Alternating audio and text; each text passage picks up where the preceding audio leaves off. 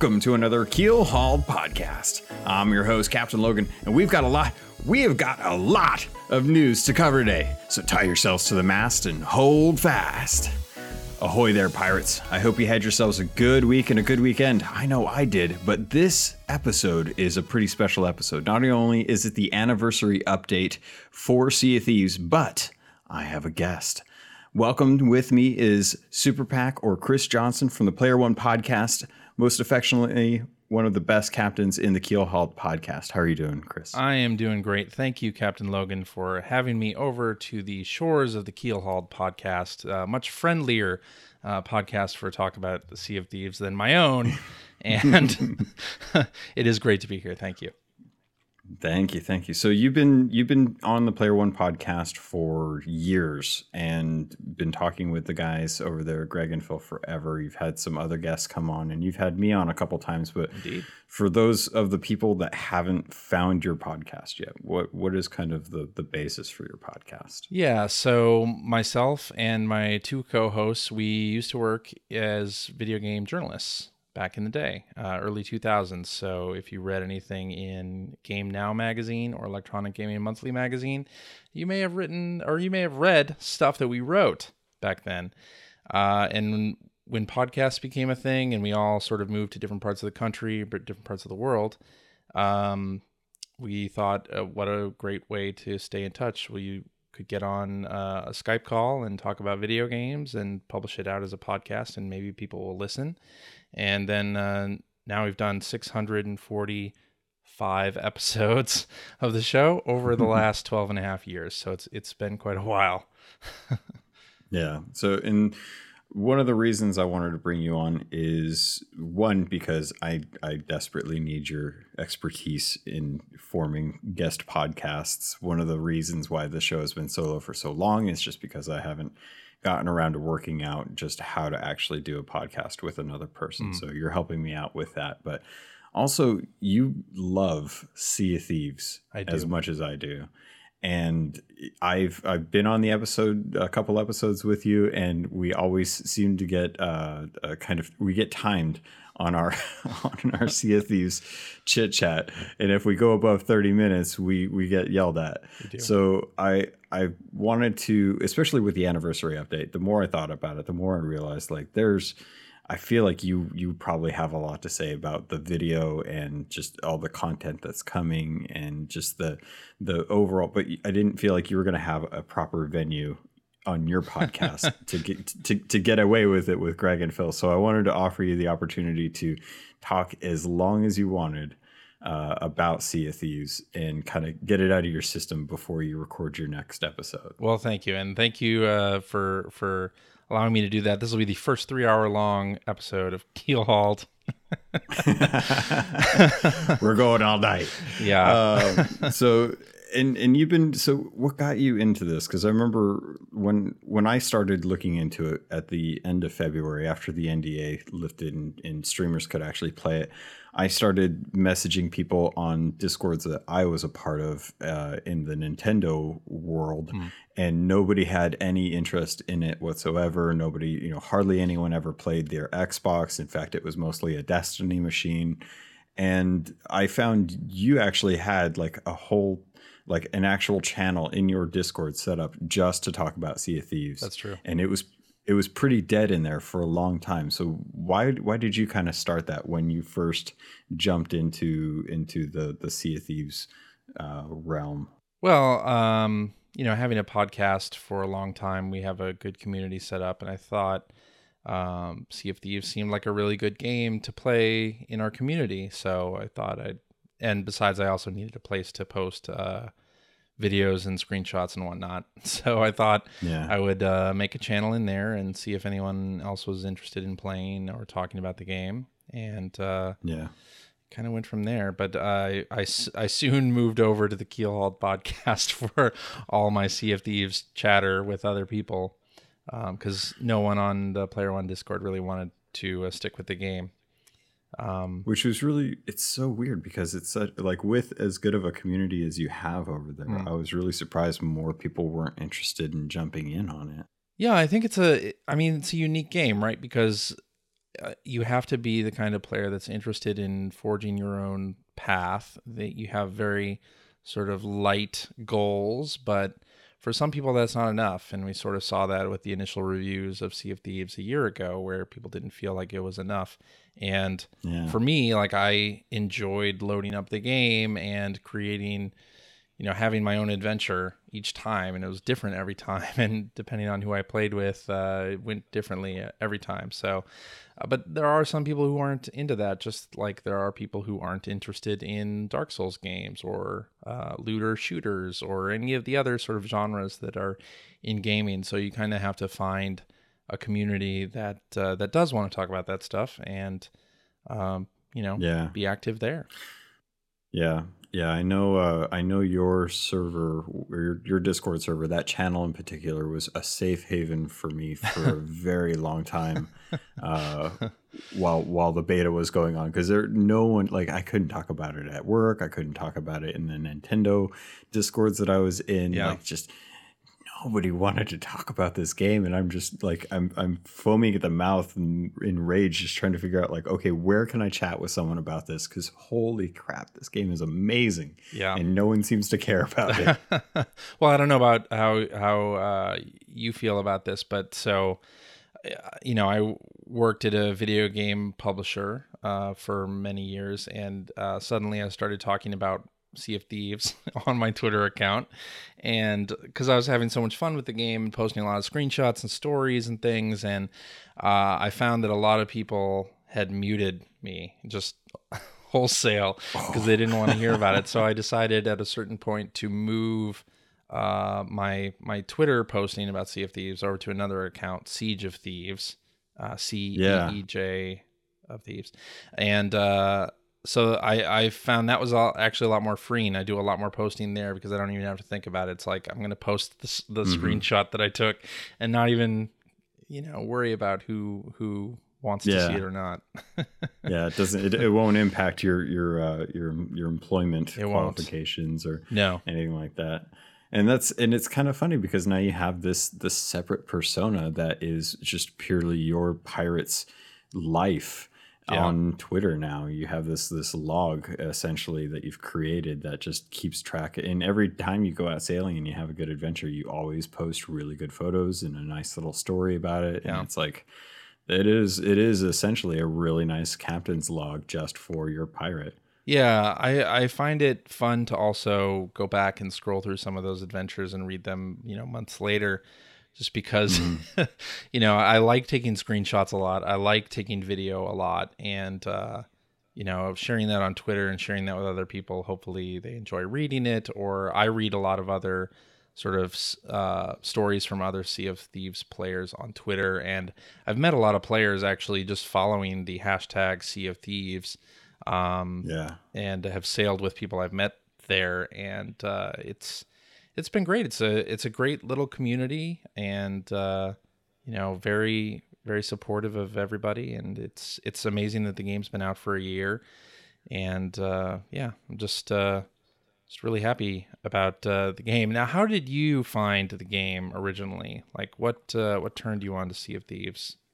So I I found this uh, at the time I was working uh, pest control down in Irvine, where I would I, I was happy to work down there because I had friends at Blizzard who I could go to lunch with, and that was like the perk. Mm. So one day I was uh, light on stops and I didn't have much to do, so I went to one of the local like Dunkin' Donuts and decided to just get a cup of coffee and some donuts and chill out for a bit, waiting for my next appointment. And while I'm sitting there, I was, uh, I can't even remember why, but I pulled up Twitch on my phone and was just kind of browsing. And I noticed a ton of people were playing this game called Sea of Thieves. Mm. And I was like, huh, that's weird. I wonder what this is. And I watched it and I started watching streamers just like running around in this beautiful water on this ship, firing cannons and digging up treasure. And I was like, wait, this this looks this looks really good. Like, I need to find out more about this. So I messaged a buddy of mine uh, and, and asked if he had heard about it. And he's like, Yeah, I've been following it and I want to check it out. I'm like, Cool.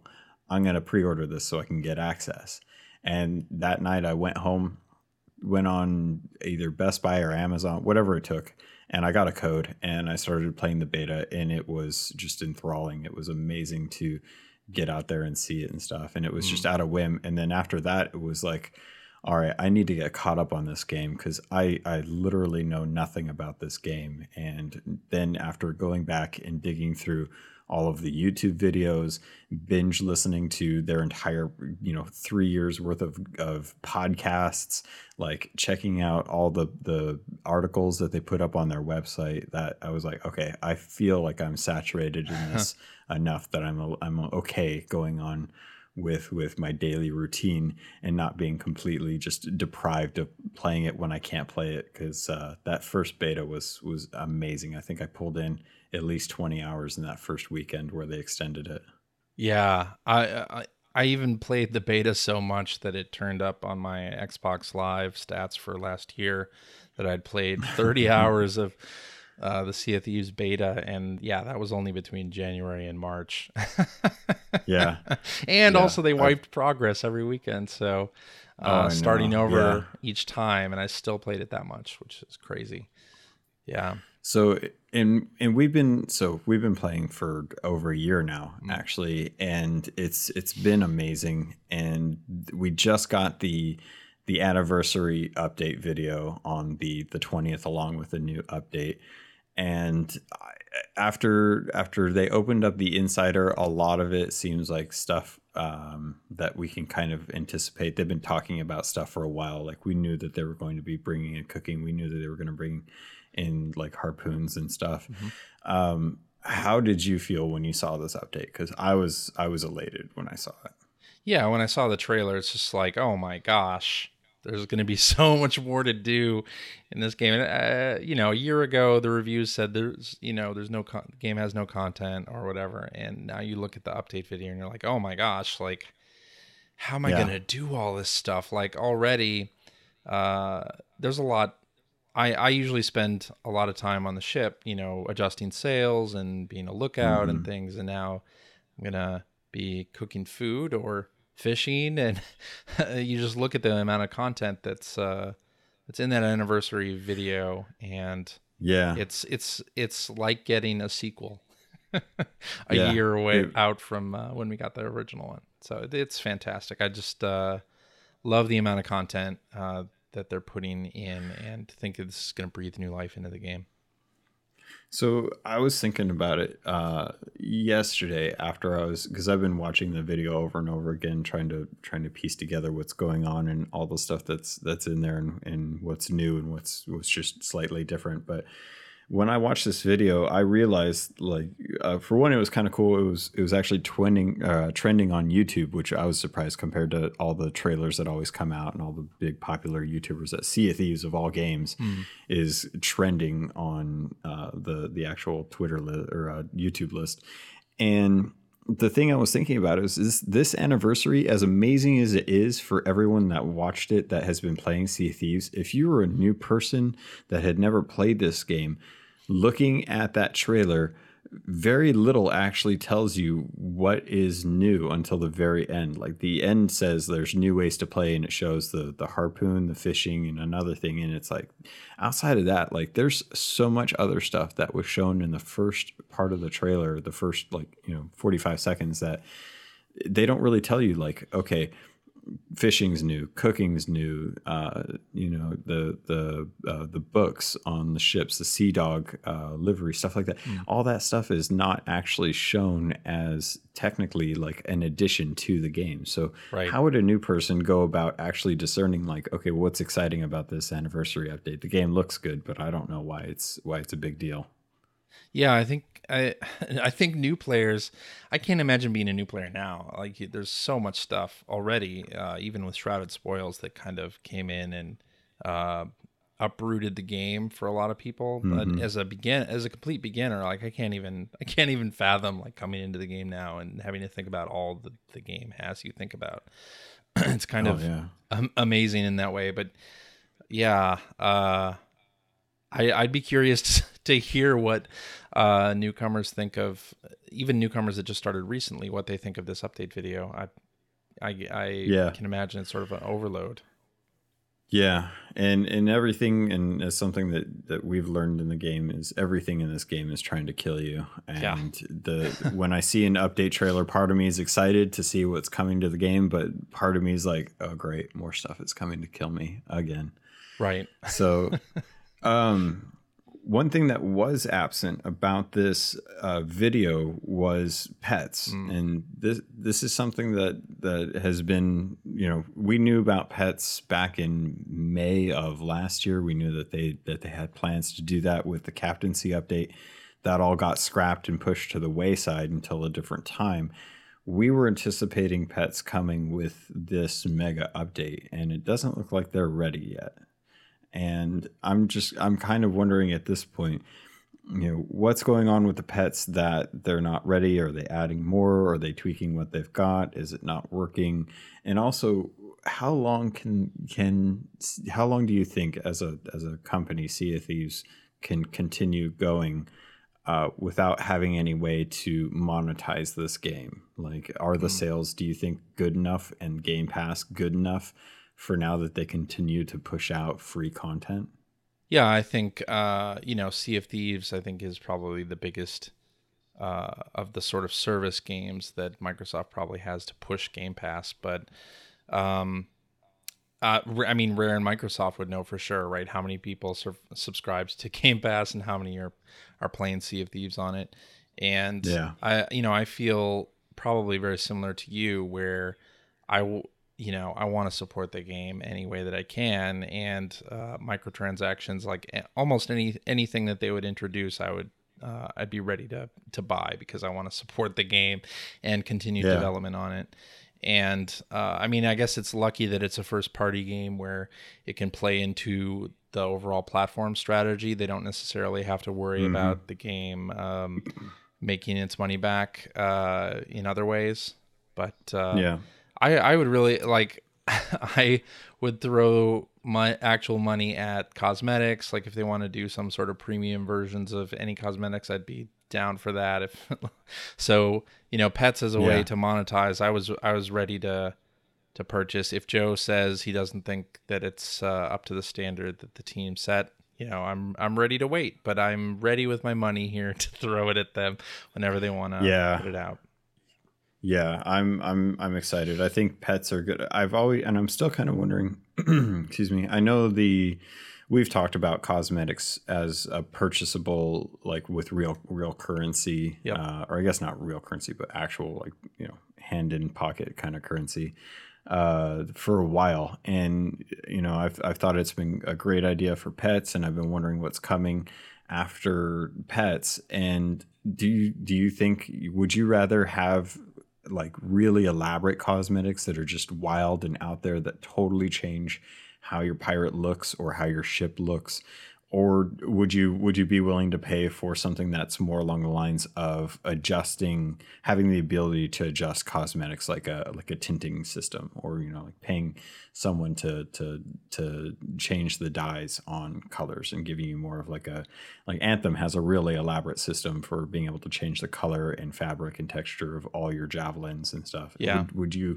rather pay for something like that? Or would you uh, have like trust that they have preset costumes and cosmetics that are real currency? Because obviously some things will hit well with some people and other things will hit well with other people. You know not too many people really like the Wailing Barnacle set but some people just absolutely love that that set of cosmetics. And if those were say microtransactions that didn't do so well would that have hurt the company's prospects on what they would have done I mean, I take I I would prefer premium cosmetics uh, in in instead of dyes on existing stuff. Uh, Like, I think we've already seen like crews that do the whole Ronald McDonald thing. Uh, Yeah. and it would be cool if you could get cosmetics that turned your entire crew into skeletons, or that every if everybody bought a particular cosmetic, they could be you know ghost pirates or or whatever yeah it is like i want to see i kind of want to see that kind of thing in the game and dyes alone wouldn't uh, wouldn't achieve that. Uh, so i think Okay. they have to do something different. But i It's think super every fantastical. everything yeah i want definitely want to see some super fantastical stuff. I think that'd be awesome. And I think uh, it'll be interesting to see how Rare handles microtransactions with the whole idea of tools, not rules, and uh, you know, no pay to win. I think you know that with with it, it it's gonna. I'm I'm I'm stuttering here. it's well. Do you think? Do you think they've kind of shoehorned themselves into limiting like what is going to be cosmetic now? Like literally, we have weapons, equipment, clothing, and ships. Like that's it. Like we have no forts, no bases, no yeah. nothing that we can change our character styles with. Everything that we have cosmetics for, or literally stuff that we use or wear, and it feels yeah. like that's. I mean, you could do a lot with that, but there's there's only so many clothes we're going to want to wear, and everything is still technically in first person. So the best stuff is usually the stuff you can see all the time. I don't so know though. How, I mean, I think I think they could. I think they could potentially let you customize a lot of things like uh, cannonball trails, smoke trails, and uh, uh, you know, like if you shoot yourself out of a cannon, you may have a particular cosmetic that you get like a different color trail or something like that. Um, mm-hmm. you, you could look at what a lot of free to play games do, like Realm Royale lets you customize uh, a lot of different aspects. Uh, yeah. And uh, Fortnite also just lets you, you know, really customize. And if they did some of that stuff, so, you know, some people I think would be down to pay, other people wouldn't, but uh, they sort of have to find that balance, I guess. I honestly, uh, the whole captaincy thing and having a uh, having a base, I never really knew how that was going to fit into a, a game like Sea of Thieves. Yeah. So I'm fine if they uh, if they don't do anything with that for now. Kind of building off of the idea of, of having a microtransaction for like a, a smoke trail for a cannon. Um, how how do you feel about microtransactions for things that increase reputation in gold? Like we had our oh. first weekend for the for the Golden Glory, would you be okay with uh with like boosts? Like a lot of a lot of companies go with like reputation or experience boosts uh, as microtransactions. Would you be fine with that in sea of thieves i think that's pay to win. I th- i'm not i'm not cool with that. And, okay. and not just because i worked all the way to get level 50 and everything uh and, and somebody yeah. could come through with a hundred bucks and immediately uh, get it. But uh yeah boosts i'm not so sure if if uh, you know i've often thought like if rare were to do a sort of sea of thieves season pass or like a battle pass type thing where you pay a certain amount and then you get cosmetics based on your progression through uh, whatever. Mm-hmm. I mean, that's sort of like what's happened with mer- the mercenary missions and Bilge Rats, where I be sure to get all of all of those missions done early so that I uh, can spend my doubloons on uh, the special cosmetics so that I can have that stuff. Um, and you know, yeah. Sea of Thieves is not a free to play game, but I would be okay with, you know, if they're going to give me more cosmetics, I'm fine buying a battle pass or whatever they want to do. I don't think they want to do that, but um, yeah, I've, I haven't gotten any inkling from them that they're they have any interest in doing anything like a battle pass. But that's still something that's on the table though. I think um, too if they did so. more cosmetics. I don't know how you feel about this, but they have, you know, a lot of stuff and the pricing is it feels kind of high, especially when you're if you're a beginning player. It's like, oh my god, forty nine thousand gold for a sail, mm-hmm. and then mm-hmm. you after you play for a while, uh, you realize that that's not really that much in the grand scheme of things. But um, yeah. I think if they had more stuff, and that's really all I want. I want more of everything. like I just want yeah. them to churn out clothes and sails and hulls and uh, a little bit of everything, and then, then maybe they could lower the price on some of that stuff, and people would actually uh, buy into it more. Like I have listened to a few well, we podcasts, people who bounced out of the game because they didn't feel like they could buy hats or clothes uh, right away after doing a couple low level missions and it's like that that's kind of a barrier to entry so uh, yeah. I so uh, to to counter that because i i mean in my mind like i don't have a lot of gold and i and that's it's weird for me to to be as high level as i am and not have a whole lot of gold but uh when it like the feeling i had when I, I was able to start buying some of the, the clothing that I wanted was great. And when I when I was able to finally buy like the the Admiral hull and liveries, like m- the people that I played with, we tried to like work out like, okay, who's gonna buy the sails? Who's gonna buy the figurehead? Who's gonna buy the hull? Because we could only ever afford one, but we wanted to have our ship look amazing like when we sailed out. And that was a that was that was an uh an, an like that was an experience that I don't think I I'll, I'll, get to have again because now I just have all of the sails and liveries myself. Mm-hmm. And while I may not have a huge surplus surplus of gold, um, you know, when the new stuff comes out, it's it's going to be just oh well, I've already got the gold. I'll just drop it now and buy it. And it and yeah, it feels like it feels like there's some stuff that is is really really high and some stuff that's low compared to where I'm at now and I'm just thinking like I, I feel like maybe we could do with another sale like because uh, the cosmetics used to be what 75,000 when they first came out? Yeah and then like they that. got they got bumped down uh, around the time that Cursed Sails uh, came out when they were actually they actually announced that they were going to be lowering the prices and told people to save their gold when when that content com- came out. And that was about six months ago. It's about six months now and I, I honestly, I, I could see them doing another drop in pricing to help out newer pri- pirates that are just jumping in. But yeah. at the same time, it's also a lot easier to get gold now. Like it's a That's lot true. Easier. Unless you, well, it's a lot easier to get gold unless you don't have a, uh, if you eh, like, if you have a friend that's high level, it's easy to get gold. If you're starting out from the beginning now, it's pretty hard mm-hmm. considering that you might get sunk real easily and lose a lot of your gold progress. Like uh, true, true. But that was, but I mean, that was kind of the the pain of of. I mean, that we went through that as well. True. Like, I mean, true. I I hardly ever get sunk anymore, and I hardly ever lose treasure. But I do remember losing a lot of treasure and being really frustrated about it a long time ago. Yeah, feels bad, man. Feels bad. Yeah. Um, back to the back to the video uh, with the the update video. So we and on the website you can actually find this on, and I'll have the links in the show notes for it. Um, but in the website, it talks about Merrick coming back and there being a brand new trading company called the Hunter's Call.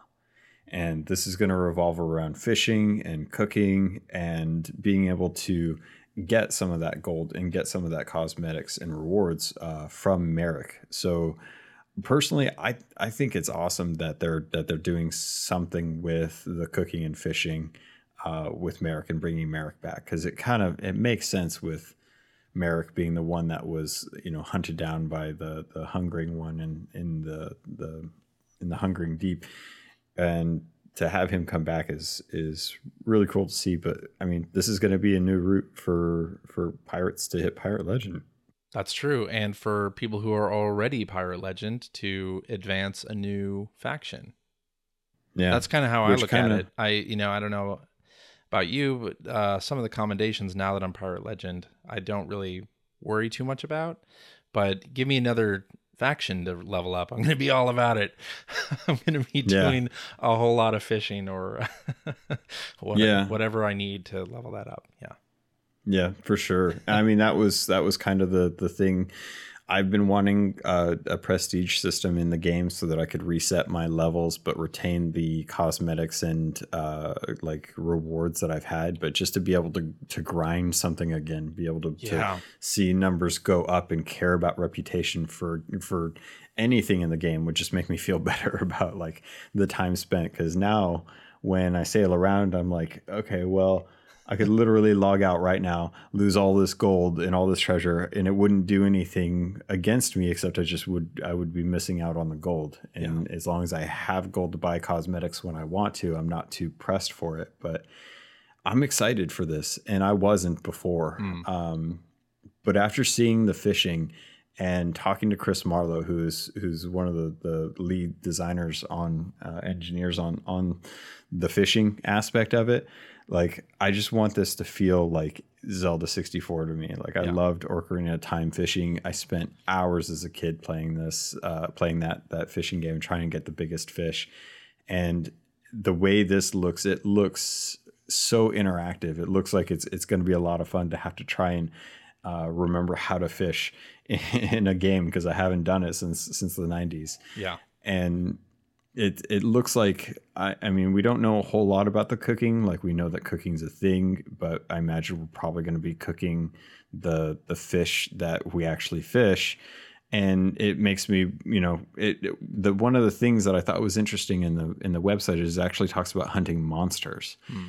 So, like, do you think we're going to be hunting the Meg for Merrick and bringing back its its guts to to I hope like, so. cook I hope cook so. for a meal? like that I mean, kind of stuff would be so cool.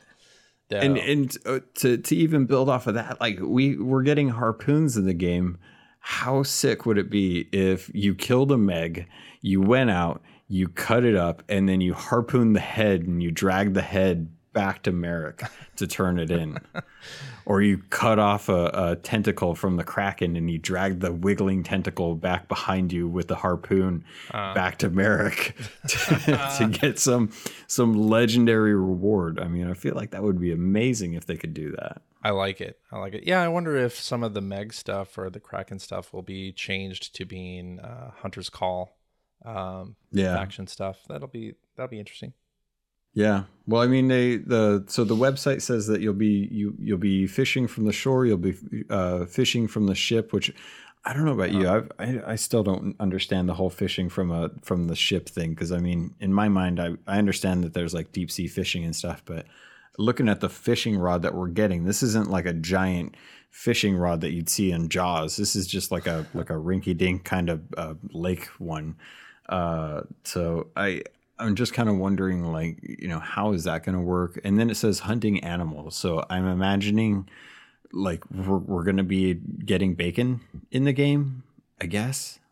You, That'd be know. cool. Maybe I'm. Yeah, bacon, chicken wings. Chicken wings. I don't know. Get some snake uh, meat in there. I'll tell you what, though, fishing um, off the ship, like, uh, we all run into this where you are sailing against the wind. Uh, Oh yeah. For like half the map, and uh, at those points you don't really need to do a whole lot of adjusting sails or anything like that. So it'll be nice to have oh, yeah. uh, a little a little something to do during those times. Yeah, and this was this was this harkens back to what was it New York Comic Con when they were teasing the rhymes with fall snails thing and they were uh, one of the questions at the like the little round table there was uh, wanting to have something more to do on the ships. Yeah. And they alluded to being able to do something more. A lot of people wanted like dice and games to play and i think fishing might actually be like the better route to go because this is the thing that everyone seems to be talking about and joke jokes about how it's something that he's going to be watching the metrics on April 30th to make sure people are doing it. And uh, you know if it if it turns into to uh, international uh, uh, pirate fishing day I'm totally fine with that. You know I, yeah. I don't mind fishing for the hour. Um, but uh, is that something that you see yourself doing a lot of uh, yeah, I could see myself doing a fair bit of it. I I think it'll be fun, especially like if you're in an alliance and uh, mm-hmm. you you've done something in the game and everybody's kind of meets back at the outpost to go fishing together. Or I think that yeah. could be super fun. Just another another way to interact, uh, not only with your own crew but other crews that are uh, that makes this game special you know like uh, mm-hmm. and another way to interact with players in the world is great and uh, i think i think you'll see a lot of like social fishing i think you'll find people finding yeah. interesting places to fish off of and uh, fish to, fish together oh man just a bunch of guys like trying one guy getting attacked by powder keg skeletons at a fort and three guys sitting on the beach just fishing.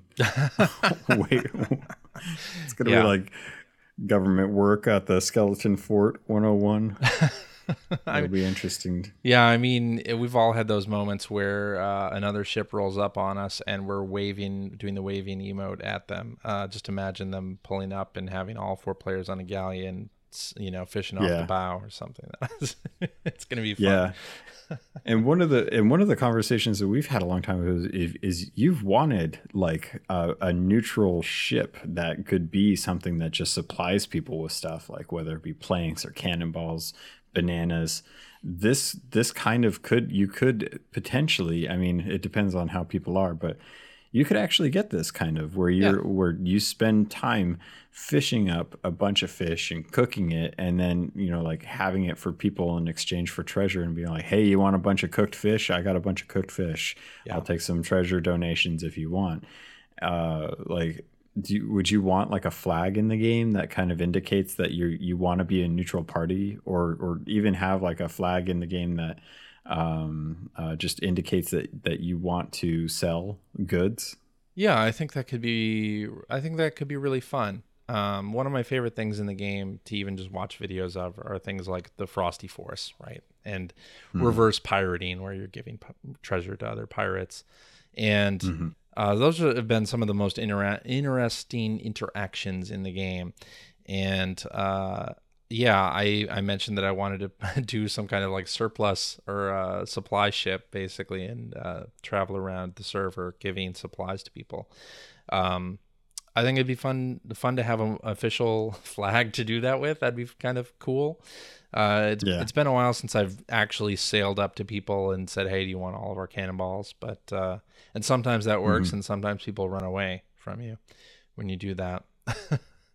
yeah, yeah, it's it's it's definitely been a lot more interesting with uh with with ships. I know we've had some fun interactions with some crews mm-hmm. uh, that just chase and chase and chase and not a word is spoken and not a cannon is fired but yeah it's apparent that they're coming after you so oh, yeah. um with the kind of moving into the to the video there was something that happened in the video that just kind of really kind of took me back for a second and that was when we saw two pirates on a beach uh, looking at a chest a chest that we've never seen before mm-hmm. and one of them is holding up something that it it looks like it could be a key, but it also looks like a like a dancer, uh, you know, like the little figure that you have on the music boxes, and the chest just opens, and something we've never confuses, seen before, right? Yeah, never this this confuses because we've always had to, and and based on the the Athena's Fortune book, all the chests in the world are intended to be built out of the chains that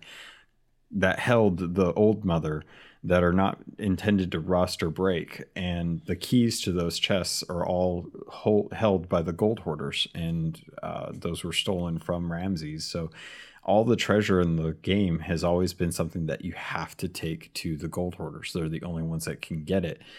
And this makes me start to wonder like, are we getting something that isn't gold in these chests? Is this something that is going to be lore driven like we're going to get a map out of there or could we get cosmetics? Like mike in the past has has talked about finding just about anything in the chest of legends and come to find out the only thing in there was only ever uh, uh, gold.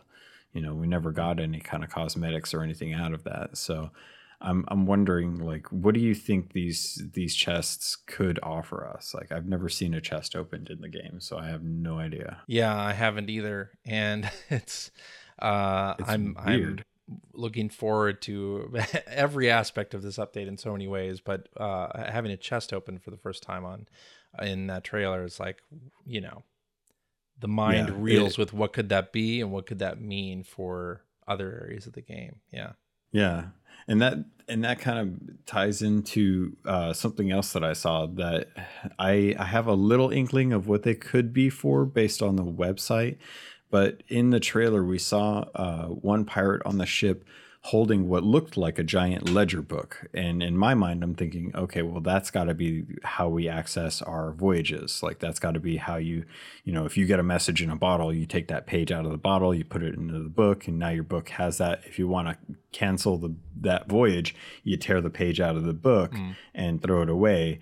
Then you just have your regular voyages. And that gives us, because with the mercenaries, uh, with the mercenary quests, we've been able to have more than three voyages and I don't know why we're restricted to just three. Um, and I'm wondering if this system, or if these books are something that would be along those lines. Um, but at the same time, looking at the website, the website only shows that the uh, books are are tied to the um, Tall Tales thing. So I'm assuming that those are like the new quest system that they were talking about. I don't know. Right. Hmm. Yeah, I'm not sure. It's it's interesting to find out like what those could be uh, uh, for and, and see if that's something because I would I don't know about you but I hate having uh, like three three radials of of uh, oh. quest you know messages in a bottle sitting there and there's yeah. no there's nothing tangible to be able to to to throw a dagger down to cancel them they're just stuck yeah. there um, yeah it would be great to have some way of canceling message and like throwing it throwing it back or like yeah some way to yeah. say i don't want this yeah you open the bottle you take a look nope i'm good just drop it on the ground yeah. leave it yeah so um, moving on, uh, ship damage changes. The website mentioned this, and we saw this in the trailer. Mm. They they hit three shots on the mast, and the mast uh, just collapsed, which is insane. Uh, what's the point of cursed cannonballs? Like where where are the cursed cannonballs for when you absolutely have to sink and uh, distract the crew that you're firing on? Yeah. Okay. we're, we're saving those. Those are the rarest of rare. Right. We're just hitting the ship with as many cannonballs as possible now. um, it talked about taking damage on the capstan and the wheel as well, mm-hmm. Uh, which I'm assuming if if that's the case, it's it's uh, taking the functionality of a rigging ball, the anchor ball, and the helm ball uh, out of the game. Um, if you don't have those cursed cannonballs, fear not. You could at least take shots at the ship and take the take out their ability to steer or take out their ability to to use the anchor or drop their anchor. Yeah.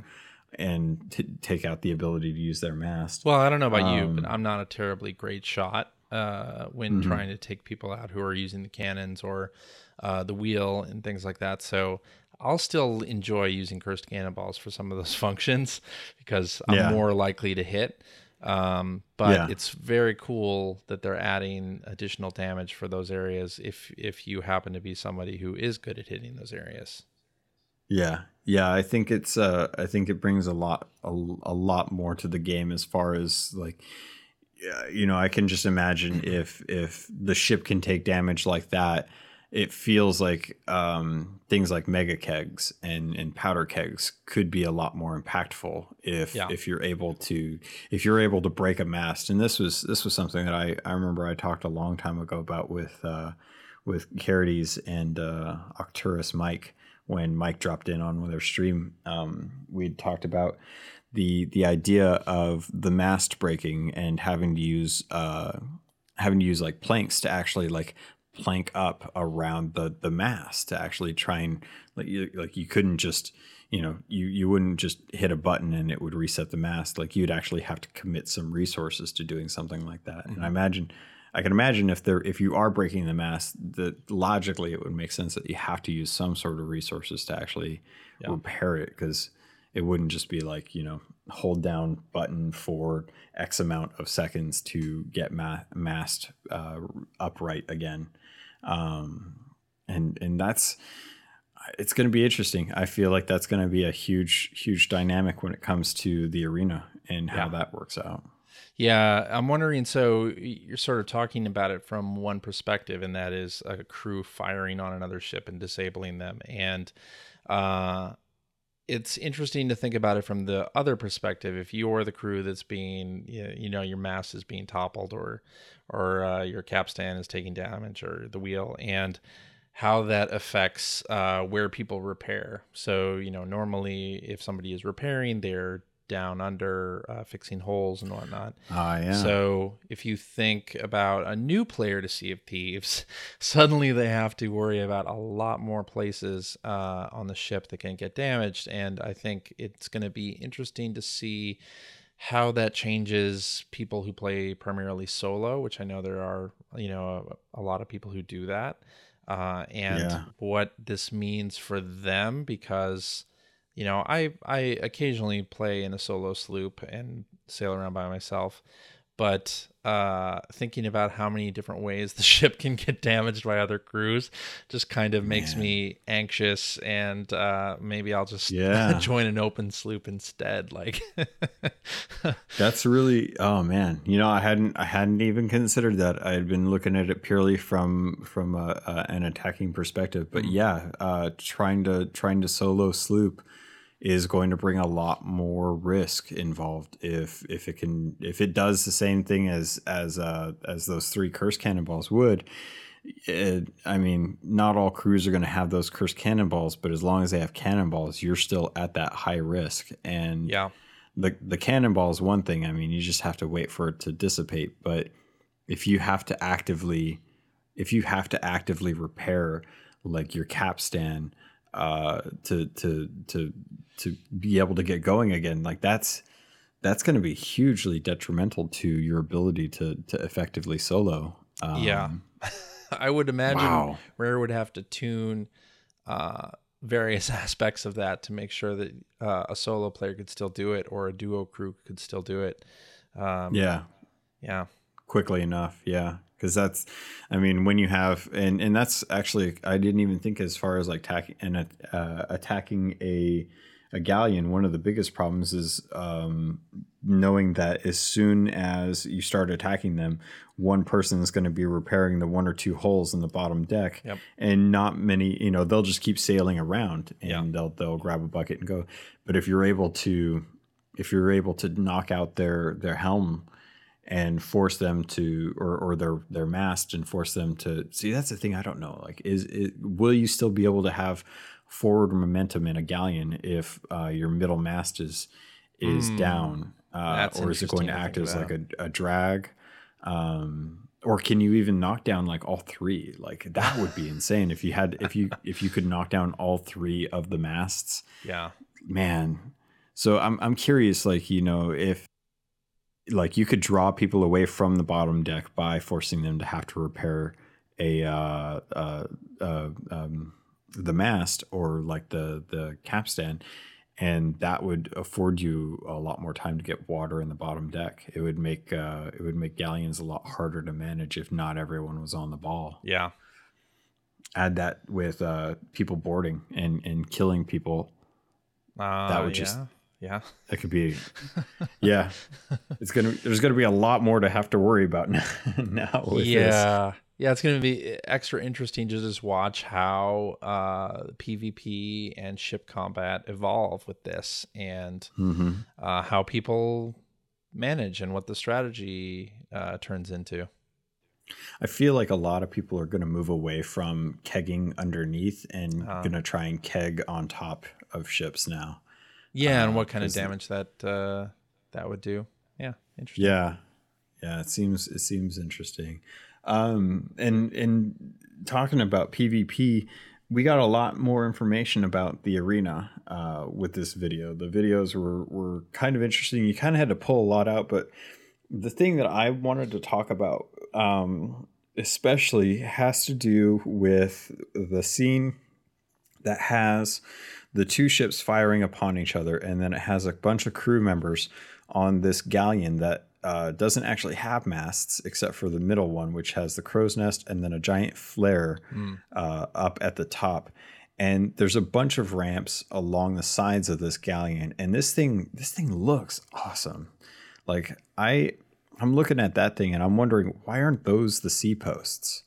Like how come we got these little little pops of island that have yeah. like one person on them why don't we have these magnificent galleons that are that have become like these impromptu places of of like to, to turn stuff in at yeah. uh in in the regular game? Like why aren't there why aren't there little villages on these floating uh, towns that are anchored in one spot? Sure and they've got a flare if they want it or at least a torch so you know what it is but dude, I would love to have more vendors uh, mm. on ships like that in adventure that you know you sail up to and you got your harpoon and you anchor to the to the actual floating thing and as you guys coast along you hop on the ramp and you go up and you buy some stuff and you sell some stuff and you hop back down off the ramp and you get on your ship and then you detach the harpoon and you both go your separate ways like I want something like that in yeah. adventure.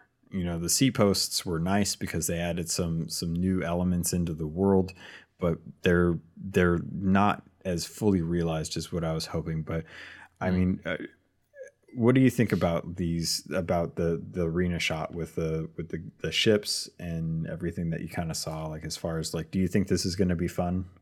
I'm looking at it now uh, at that frame that you mentioned, and yeah, I mean, I think I overall arena I think is going to be awesome. Like uh, in the in adventure in the game up to now in the first year, some of the great moments I've had playing have been when there have been multiple ships around battling and. Yeah. Looking at this and seeing how, yeah, you can see all of the ships at once, uh, it's just going to be intense uh, yeah. and I can't wait for that because uh, that's you know one of the, one of the best feelings playing the game is uh, how improvisational ship to ship combat can be, and how mm-hmm. you know one person missing a shot and not landing on the deck or missing the ladder can completely turn the tide of battle. Like, uh, yeah, you're gonna see. I think you're gonna see that happen a lot more in this, and people I think are going to get better at aiming cannon shots because we'll have more practice. Uh, yeah, able to do all of that stuff, um, and looking at arena and how you know this sort of uh, whatever this stationary ship is like that they're adding new things like that just makes me super excited for it. Yeah yeah, me too. I, I think that one of the best things about combat in in Sea of Thieves with multiple crews is, is when, uh, especially when you when say if you're in arena and you're sailing around, if you see two ships at it and you see one of those ships, uh, their mast goes down, like that is that uh-huh. instinctively uh-huh. just tells me like, okay, I need to go like finish that ship off uh, and try right. and take their loot and then take on that other ship because if they're crippled then it's just like hunter versus prey. You know, you just instinctively think like that's an advantage. I'm going to take this opportunity, and you try mm. to, to make something of that when normally you would have just been like, nope, those two are fighting. I'm going to go turn in my stuff, and I'm going to be just chill about it.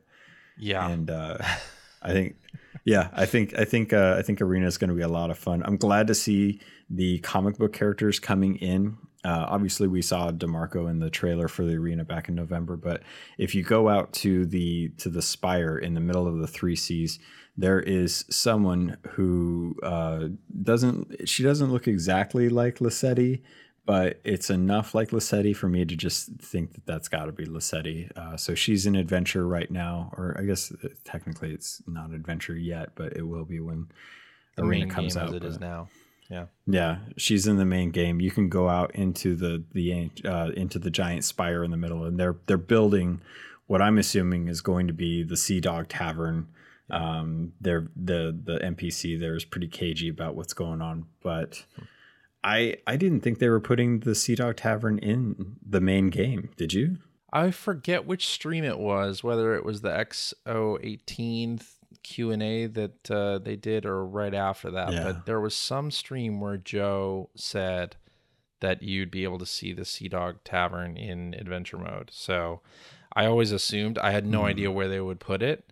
Um, yeah, but uh, I'm ha- I'm happy with where they've placed it, and I I find it so fun to you know the little touches that they've that they add to the world, and you know they did this with. Uh, Cursed Sails and with Wanda and things uh, that were changing in the game uh, before the update mm-hmm. actually happened. Like, I love the construction of whatever this is and being able to like yeah. see that oh you know something's happening happening in the world it just makes everything feel so much more alive and i know you know other games do in game events uh, fortnite has done like you know mm-hmm. something where uh, something happens in the world that you just you have to be logged in to be able to see it or experience it or whatever. But that kind of thing is so cool and I, I hope they do more of it going forward. I love this little construction scene they have going and i know it probably took a lot of planning and artists to do it even though it's it's only the time between now and whenever this update or uh, on, yeah. on the 30th but i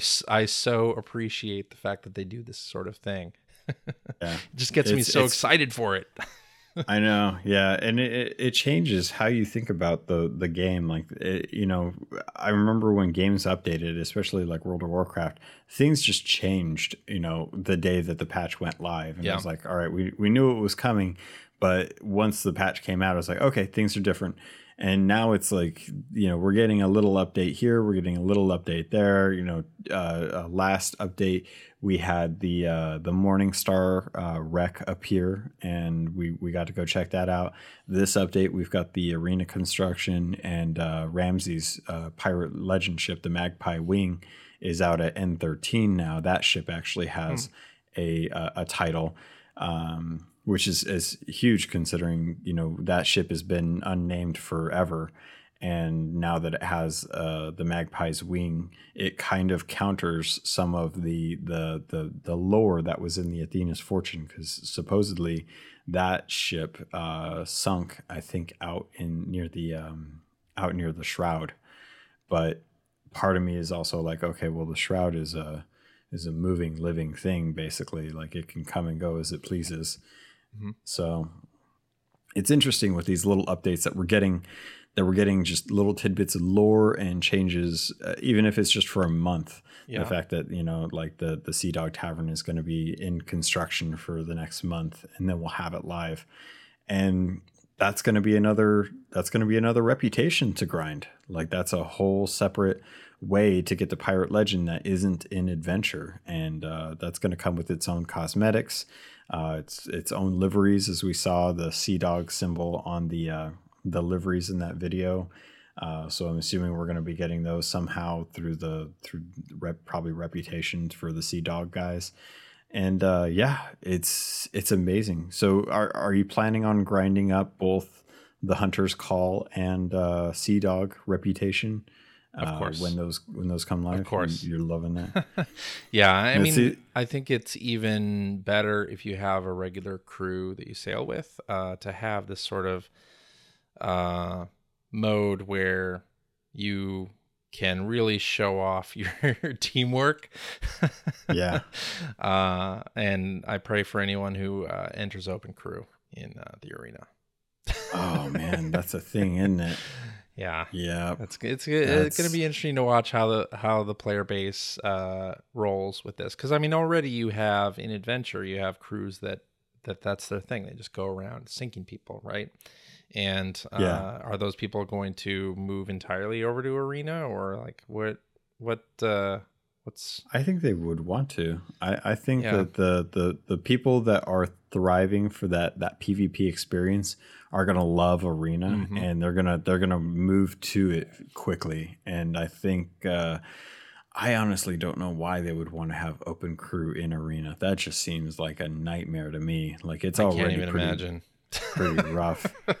the last times I've joined an open crew galleon have just been like Twitch plays Pokemon uh, basically. like it's just everybody doing their own thing and their own idea of what they want to do and marking the map, and it's just like it's it. it. never quite works out. I think that's still one of uh, the weak areas of the game, if there is one after this uh, mega update, is finding finding crews, finding good crews, and just joining open crew mm-hmm. isn't enough. And looking for a group, I think, is good in some respects, but uh, not not quite I've enough, maybe.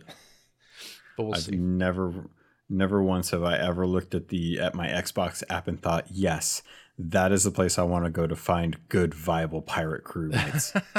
right, right. Uh, his.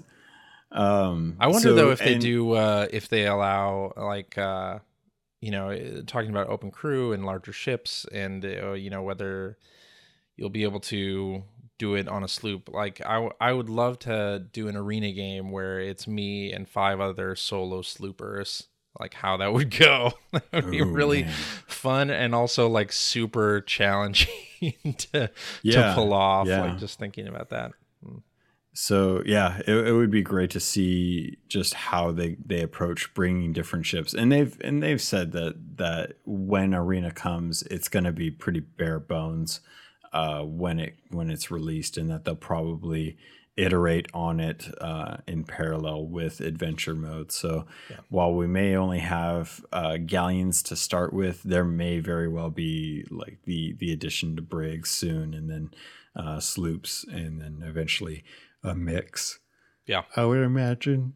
Like I feel like they got to have a mix where people are just like, nah, no, I'm, I'm, I'm better alone than I am with three other idiots on a on a galleon. So just let me let me I'll tackle that galleon. It's fine.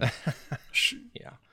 so, um, and we got a little bit of a little more look at the actual Sea Dog Tavern. I was happy to see it's it's got two floors. There's a bunch of painting paintings, uh, pictures, portraits on uh, the walls. There's a hot tub. As they said, they promised there'd be a hot tub, so yep.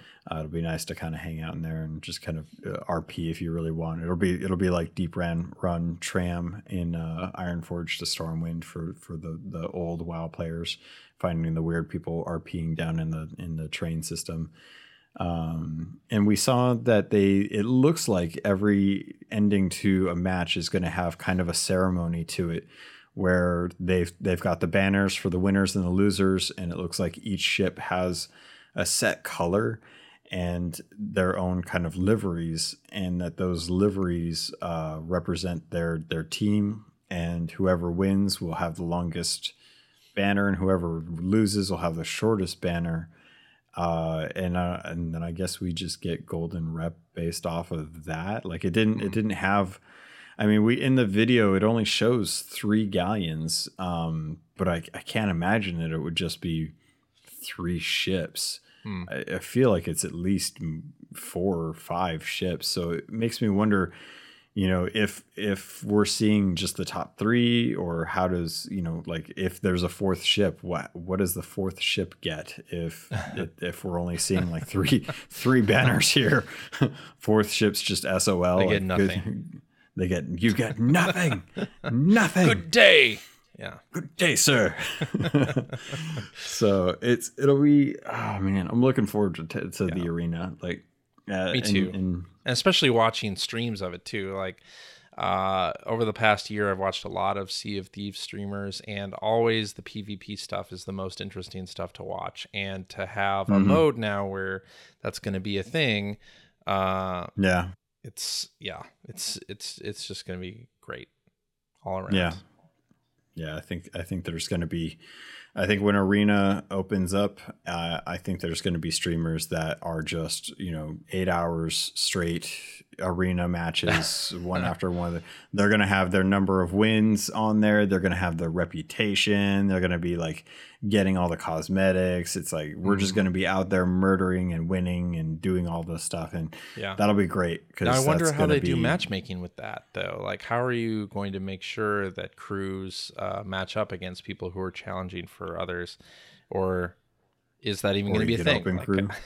Like, like, you said, like uh, we're expecting arena to be bare bones at launch. Like I, I, I hope we see fast iteration on it if there are things yeah. like that because no one wants to play and just get obliterated or, uh, you know. Oh yeah, I'm. People I'm, won't play. Yeah, if they if they get you know if they jump into an open crew and that's their first experience of arena and they just get smashed by uh, TTV tags all day long, yeah, they're they're not gonna want they're not gonna want to play the game anymore. Exactly. Um, I I don't know, man. Ranking.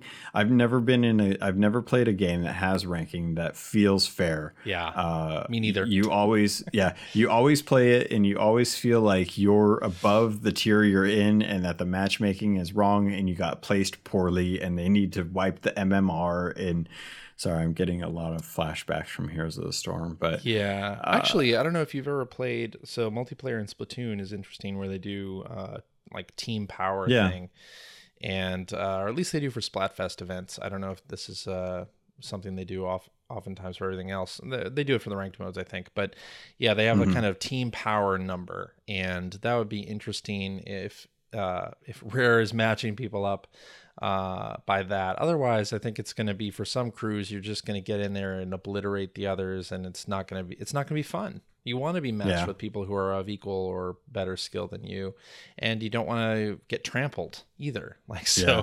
for everybody, I just uh, I hope they're thinking about that. I'm sure they are. They think about a lot of that stuff. So Yeah, definitely.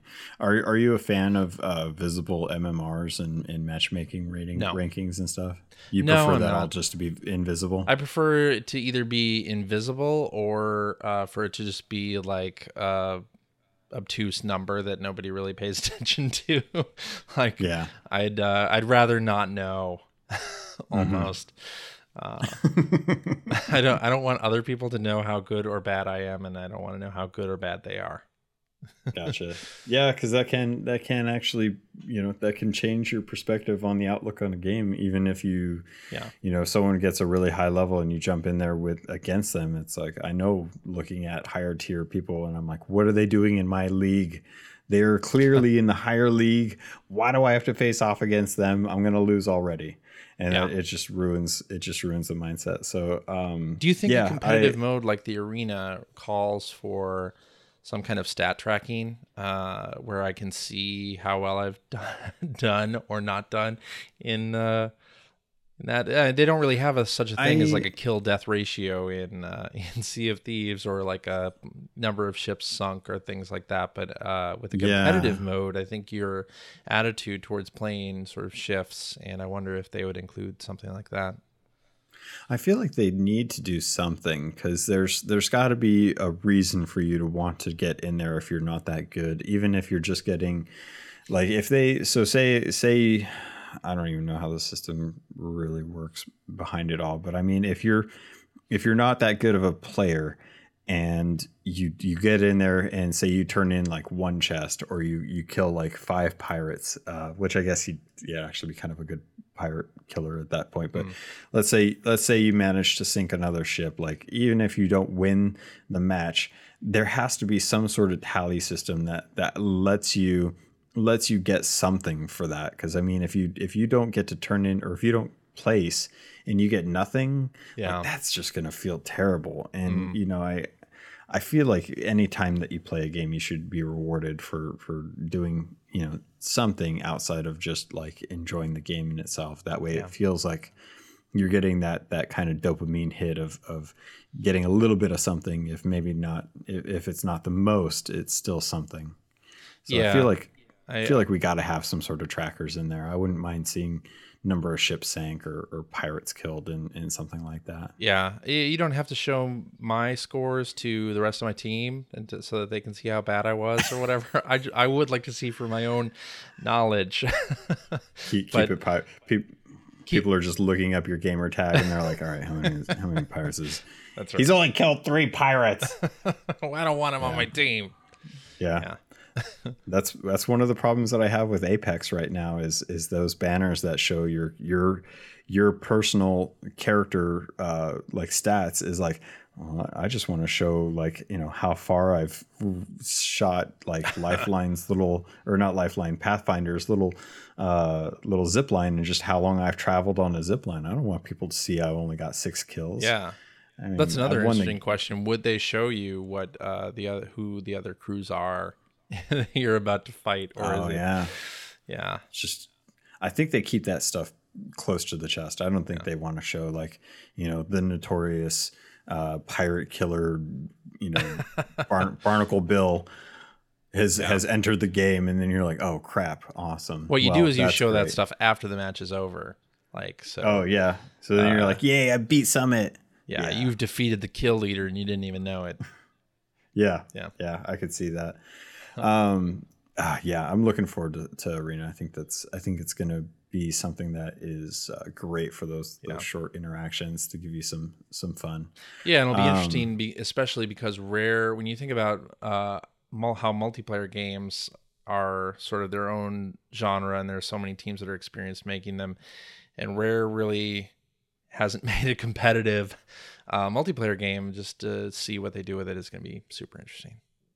Yeah, yeah, it, it, it'll it's interesting because as a company, I, I look at them and I, I just see like some of the coolest, nicest, kindest, most enthused people about building this pirate game and having an experience and you know, I I know like like uh, um, uh, Andy uh, Preston. He he's a pretty bloodthirsty dude, and Joe loves killing people with powder kegs. But overall, like I don't know many of them that are like like the cutthroat crew. Uh, so I'm I'm kind of curious how they approach the the competitive aspect of a game when I see most of them as as the nice people that they are, and not yeah. and I, and I never I never see the the yelling and, and cursing and, and angry pirates that I know that that some of them probably have inside them. Yeah. You hope that they approach it the same way that they approached the just the design of the main game, where you know there isn't a tracker saying how many ships you sunk, and it's it's very tools not rules. So is that going to carry mm-hmm. over into a mode where it specifically is about how many chests you turn in and how many ships you sink and how that works together? yeah, yeah, definitely. Um, so going into the rest of the video, um, the the tall tales part of it, uh, like to kind of preface this, you're you're not into story, right? Like you, yeah, you, have told me. You know, I I love video games, and there are a lot of video games that I love that have very uh, complex stories, and uh, oftentimes it's sort of a, a, peripheral thing for me. I don't really follow. And Sea of Thieves is one of those where I know the story is there, and uh, mm-hmm. but I'm more interested in the story of the game that I'm, the story of the session that I'm having right then instead of the overall. But you are super into the story of Sea of Thieves. I love I love the story uh, as much as I love like digging up chests on X marks the spots. I, I absolutely adore it. So yeah, with this, like I, I know I'm, I'm probably going to be talking a lot about this, so if I bore you, I apologize. Um, but with Tall Tales, uh, the the Shores of Gold, we're getting closer and closer to like what I think is going to be our first boss raid in the game. Um, like we've and and you and I have talked about this, and you've mentioned a couple times that the the gold hoarder, uh, the Kotaku figure, or is it Kotaku? Totaku. No, the, the Totaku. That's yes. who it was. Um, did uh, the gold hoarder figure? We have artwork of the gold hoarder. The trailers have had the gold hoarder. We don't have the gold hoarder in the game. Yeah. Uh, Rathbone is not in the game, and uh, for the first time since the game came out, I feel like we're getting closer to that. I feel like with uh, the Morning Star showing up, with the Mag- Magpie's Wing showing up, with this new quest based system that they're talking about, and Shores of Gold, to me, sounds like you know we're we're going for the the gold hoarder. It sounds like we're getting Rathbone because we found out with the Devil's Roar that Stitcher Jim uh, was one of the first gold hoarders. He has a master who, uh, because of his association with the gold hoarders, we would assume that him being one of the first ones and looking so much younger than he actually is would lead to me believing that he's the gold hoarder. And he disappeared off of Liar's backbone. We haven't heard from him since. Uh, but we know that the the the shroud breaker was a figurehead and we know from the Athena's fortune book, if you haven't read this, I'm spoiling it. So just live with it. I love you anyway.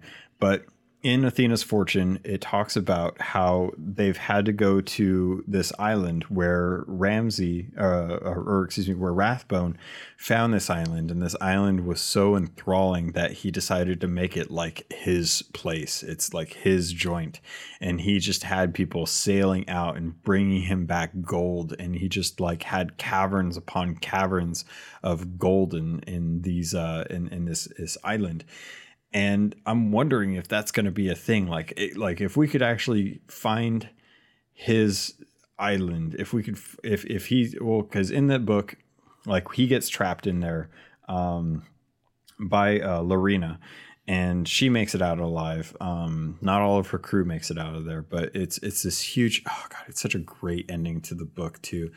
Uh, how Ramsey had condemned Rathbone to the island and Rathbone uh, like he wouldn't give up his gold and it ended up killing him uh, but not really because he turned into a skeleton as a result just like Flameheart just like Wanda. And he's supposedly been at this island for so long and then Larinna and her crew come across it and find him and have this huge interaction and they're trapped down below in these in these like caverns with bridges and stuff. And oh my god i just get so excited thinking like like this could be a thing that we actually get to go check out. And the the trailer lends itself like with the with the trap doors that we saw like the doors sliding down and trapping pirates inside an area those doors looked very reminiscent to a lot of the ancient isles mm-hmm. uh, in in hidden hidden kind of uh, architecture down below the sea line. And it's it's it's so interesting. Like there's so much going on. Like there's booby traps involved that we're going to have to worry about that I think is amazing and the the uh, the the website talks about new and terrifying foes arising uh, from legend. And in my mind, I'm like, well, man, like like a legend is is Rathbone, the original gold, gold hoarder, and a figure arising to me is undead. So I'm just like, cool, let's get him, let's go find him. So I'm I'm really looking forward to this. I mm. I I hope that the the the okay. So a good question for you is um, in the trailer it showed uh, uh, Leonardo da Vinci, um, the little crab guy with a little spyglass, yep. and a pirate, and they looked up into the sky and they saw these constellations forming. Like, do you think that has to do with the lore driven stuff, or do you think that's going to be something that's just going to be built into like the new quest system that they're doing, or like I, I have no clue what these constellations are about, but I'm really kind of wondering, like if they're if there's something that we're going to be doing on a regular basis, like the riddles, like we yeah. have to go follow this constellation, or if it's going to be something like uh, that's just lore. Well, I mean, so in the game thus far, when they've done story driven quests, it's been very simplistic. And as part of this update, they that was their whole thing, right? Tall Tales. They wanted to revise the the story in the game and how it was delivered. And I'm, yeah. you know, looking at the cinematics that are in the trailer, this, it certainly hints that it's going to be more involved than previous, where oftentimes it was just go to a place, read a book, go to the next place, read another book. Like, mm-hmm. and that to me, that wasn't that wasn't really a compelling thing.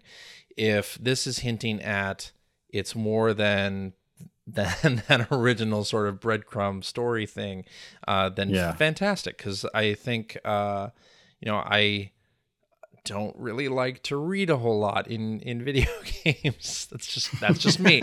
and uh, so, and I think I was I was telling you before we started recording, like uh, with the Merrick stuff and um, I would base and any mysterious journal that I find uh, on the shore, I just basically tap A until it gives me the map at the end.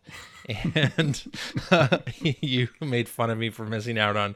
There's so much story in this game, and you're right. The, uh, I'm sure there is, but I want a delivery system that is more than just like three lines of text, uh, press A to advance kind of thing. And if this yeah. is hinting at that, which it seems to be, then uh, that's fantastic. And that's something that is just going to make uh, playing with your friends and experiencing the story that much better. Um, yeah. And I'm going to enjoy it more. yeah. I mean that was that was something that I really loved about the the Hungering Deep was uh, mm. the the the small interactions that you'd have with other crews, trying to meet up with other crews and be like, "Hey guys, you want to go do it?" And then we'd have to work out like, "Okay, how do we get the song on the ship?" So that we can sail out there and uh, summon the beast with the song. And it's like just the the little bit of like time that it took to have one person playing the song next to the ship and then have someone on the ship pick up the song mm. and actually like transfer it over that little bit right there was the the kind of interactivity that i was looking for with uh, quest systems yeah and and I, I think the the kind of detective stuff that you did with Wanda was cool up until the point where you had to go from Big Island to Big Island to Big Island to read one tiny journal at like uh, Crescent Isle or uh, Thieves Haven or Sunken Grove. Like those those parts were kind of dull, but finding out about like her footsteps and then leading her over to Wandering Refuge or Wanderer's Refuge and finding her workshop like that was all really really cool to me so I, I don't know what the constellations are about but i'm hoping that they're part of the story and that there's something that's just going to build this like great memory of of what we're going to be doing So that that covers most of the the actual like anniversary video. Uh, we're getting the update on April 30th. Do you think we're getting anything before then? Do you think we're going to get another mercenary voyage with uh, more more uh, wandering reaper stuff? I hope so because I yeah I really like the reaper run voyages, the mercenary run stuff. Uh, mm-hmm. If it has cosmetics tied to it, of course, love it. Um, yeah, and yeah, we certainly have enough time where they would normally do that. Where I think they've been two weeks, right, for the mercenaries. Yeah, thus far. Yeah, last one. So and we had uh like with this last update on March 20th, we just got the update. We have the new one. It's the Reapers Run Shipwreck Bay. Yep.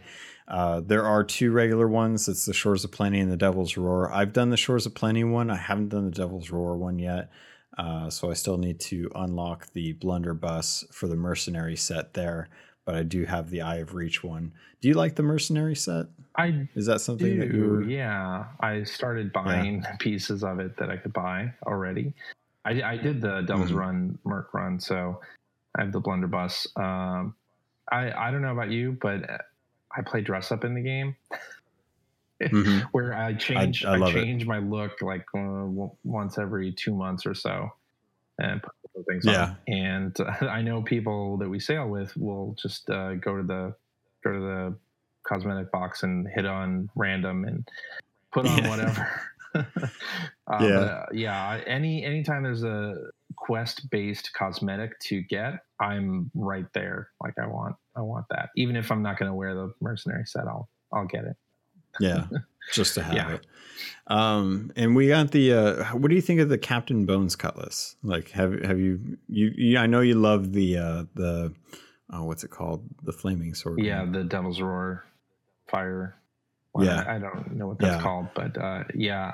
So I've switched over to the Captain Bones cutlass. Uh, I think it looks cool for sure. It doesn't mm-hmm. doesn't have any glowy bits, which is you know I, I like a sword that glows or guns that glow is good. what about you? What do you think of the Captain uh, Bones, the skull with the hilt? I I think it looks amazing, um, but it's not a black sword, oh. and I have to stick with the obsidian. Uh, I have to stick with that ferryman sword yeah. until they bring in another sword that has a black blade. I I'm not interested in any of the other ones, and I even I even sported a couple of the other ones for a while, and it just didn't feel the same. So I went back to the ferryman one, and, and have been living with that one forever. Mm. But I'm glad that we got uh, a little tease about Captain Bones because I went back and I dug in through the Twitter and started paying attention to like all the the little things that he would steal and, and share with people as their kind of promotional campaign for for giving the people the insiders and the deckhands and boatswains and stuff something to look at for CFVs. Mm. Um, we got the Pirate Legend cosmetics. Uh, yeah. Uh, you've been Pirate Legend for a while. What did you think of these compared to the originals? Uh, I think they're cool. They're glowy, mm-hmm. which of course I love, uh, and they're gold, which is nice. Um, I don't know about yeah. you, so I don't necessarily use the Pirate Legend liveries all that much because I find that it sort of makes you a target, and. you, you, had a little bit of a problem with that last uh, uh, Friday, Friday, right? yeah. I was sailing uh, with a friend who's also a pirate legend, and then we had a friend who only plays occasionally, who's not. We were on a brig, mm-hmm. and we had put on the pirate legend cosmetics, and yeah, it made us a target. This other brigantine decided they wanted to sink us, and uh, they did. and there was one point where the player we were playing with, who has barely played, uh, died, and he spawned wherever the ship had spawned, and we were the two of us mm-hmm. were still in the water doing doing our best to basically try to sink this other boat so they couldn't get the treasure that we uh, we had and lost. And he just started sailing away from the outpost not realizing that maybe we want to we want to change the liveries because now that we have the golden unicorn the gold hull the gold sails maybe we want to not be such a, a beacon of pvp uh, so I, I i i love the the liveries themselves, I think they look great. The gold unicorn, my my daughter's going to be all about that. Uh, but I think it's in some ways does make you quite the target. So you want to be mm-hmm. re- ready to to fend off anyone who uh, who comes after those. Yeah. I just don't use the pirate legend. I also don't really use the pirate legend cosmetics on my pirate himself because I find that sometimes people are uh, very they they gloat a whole lot into the microphone if they sink you or kill you if you're a pirate mm-hmm. legend. and I don't want to hear it. It's, yeah. It's funny too because I haven't I can't remember the last time I can't remember the last time that I actually had someone like gloat over the fact that I was a, a pirate that they killed a pirate legend because all I ever seem to run into are pirate legends. and yeah. I'm just, every time I come up across a pirate legend, I'm just like, oh, okay, whatever. it was never a it was never a thing where, or it, for a long time, it was like the the people that wanted to be pirate legend felt like they were they were taking down pirate legends, and now it's been so long since the game has been out that. Uh, even the most casual of people uh, have have a fair shot at hitting pirate legend eventually. Yeah.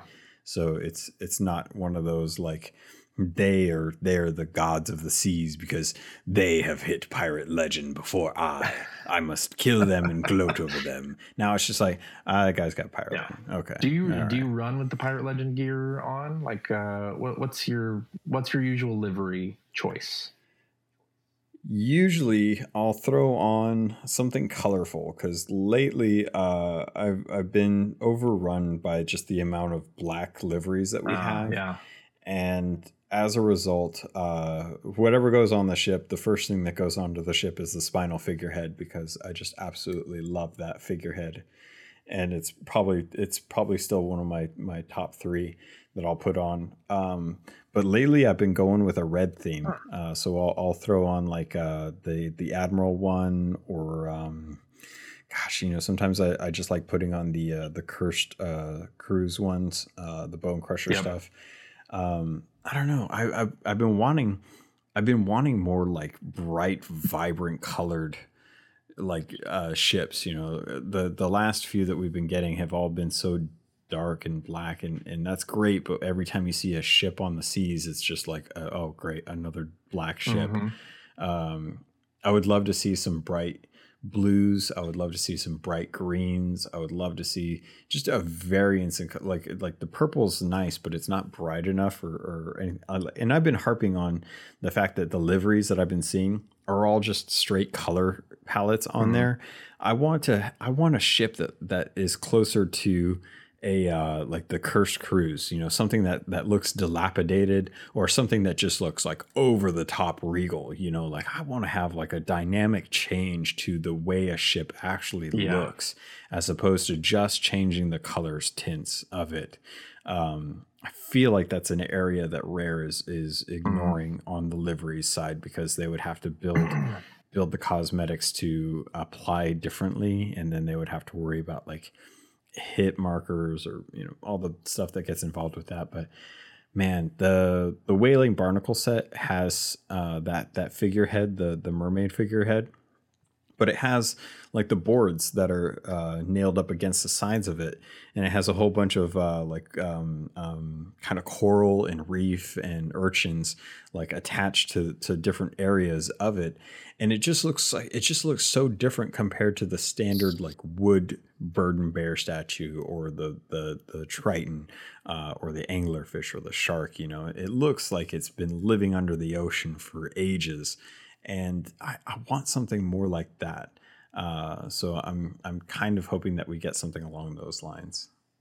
So with the with the new like pirate legend cosmetics that we got in, um, we've got the new mercenary stuff. We've got the gold sailor hat and the gold sailor cannon. Uh, if you want those, they're available through their merchants, uh, like the clothing merchant and the shipwright vendor uh, for 320 gold because of course march 20th the anniversary 320 uh, it's interesting.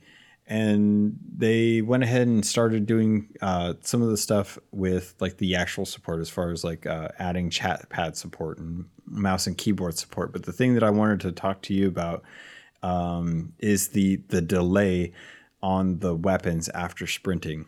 And I I didn't know this was a thing until I was sailing with some buddies last night and they brought it up because they were like, "Hey, what do you think about this?" And I'm like, "That's not a thing." And they're like, "It's totally a thing." And I'm like, "It's not a thing." And I tested it today and it's totally a thing. So So they I- switched it so there is a delay or not a delay.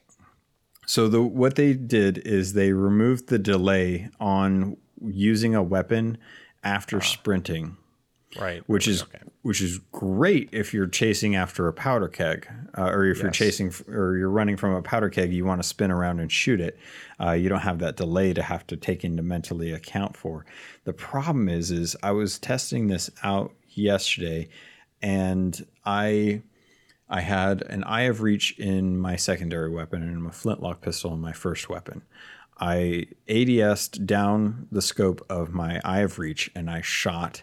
I pushed forward, tapped the sprint button once, mouse wheeled up to grab my flintlock and fired instantly afterwards. Huh. It's a workaround, but it effectively brings the double gun back. Don't say the double gun. Don't. and I it I hate it because and and this is why I was so frustrated when they were like it's back and I'm like it's not back don't you say that. But yeah it's um it's something that I think they need to be aware of cuz it's something that I think people are going to find out and abuse. But yeah it's uh it's not easy. It, it took it took me a while to kind of uh kind of finesse it. But it's it's definitely something like if you if you work it out and you spend some time you could probably get it down to where it's pretty easy for pc players to uh to be able to do this um it feels like it's a lot harder to try and accomplish on a controller Yeah, obviously sucks. I don't like the double gun to, to be back, but being able to fire after running, after sprinting is good. yeah So if they can, you know, fix it some way. Uh, yeah Tuning combat So- in this game has to be really hard, and I, you know, I respect anyone at Rare who has to deal with Mm-hmm. deal with this stuff, uh, in, including wasn't there a workaround after they did the fix for the double gun? There was still a workaround, and now this, uh, where there's still a workaround. yeah So, yeah. Yeah, I think I think the workaround before was a lot harder to accomplish. Um, I mean, obviously, like the the thing with um, the thing with with the way you have to do it now is it, even the thing that helps it is the fact that the hip fire accuracy for the eye of reach is so low that you almost have to ADS down the scope to be able to f- be effective with the eye of reach. So that Right. helps it out loads. But if you start off sniping someone and you're able to do this, um, if you have any room to run, you're you can basically do it uh, if you're on top of a ship or something like that. If you're chasing after someone, but it's gonna be one of those things where people are going to try and work around it always. And the fact that someone brought it to my attention and I didn't even think about it, I was just happy that I could shoot powder kegs again. Uh, is is just I, I don't know what Rare has to do to fix this. Um, I don't know if this is something that is even fixable, uh, but it's it, it's a real bummer. Um, that it's just something like they're trying to improve the combat for people that are PVEing so they don't get blown up by a powder keg. But if this affected, if this brings back double gun, I'm just go back to bringing the delay after after you sprint. I'm I'm Yeah. okay with that. I'll I'll suck it up. Yeah, and So- now you're gonna have to worry about combat changes affecting arena as well. Yeah, and they're gonna have to tune. They're gonna have to tune uh, combat around arena. Yes. uh, which that's I mean that's something that I've been bummed out about with other games for a long time. Just having to deal with the fact that like the high end competitive people are the dictators for how game is balanced at the low end yeah. frustrates me so much because you know a large portion of the the game uh, the player base aren't going to be these top tier people who are who are crying about you know balance tweaks to their favorite character or their favorite weapon ruining the game for them it's like well that's great for you but that's not going to affect the the major the masses and go with the masses because they're the ones that are actually going to be playing it once you've picked up the next whatever so Agreed. have you have you tried out the new Fortress yet? Have you gone out to Molten. Fortress? So Yeah. the only time I've been out there was in a previous update where it was uh, inactive. So I haven't uh, I haven't been out there once. It's I I have seen the cloud over there, Yeah. but haven't ventured over there. It's been too kind of too far away for uh, for me when I've seen it. yeah, it is a bit of a, a bit of a sail. I I'm hoping to get out there at some point. I I have yet to actually get a chance to go out there and, and check it out. I saw uh, Jorvik actually took down that fort. Oh and, yeah. uh, oh.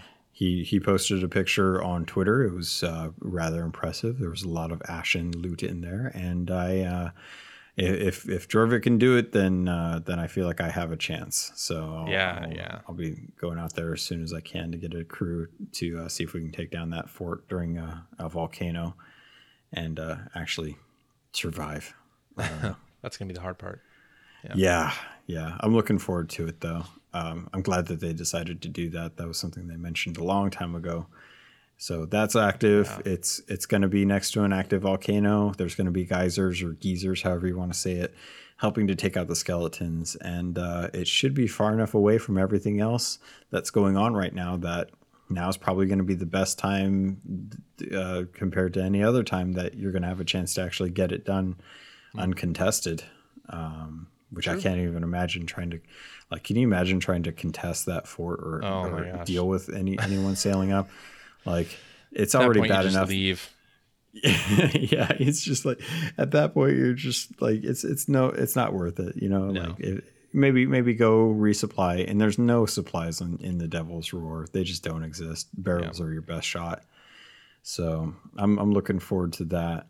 Um, I wanted to kind of tie in the captain's log and the first mate's log and kind of have you kind of tell the tale of our five Reaper runs that we did yesterday, Five Reaper runs. Yeah, we did five Reaper runs.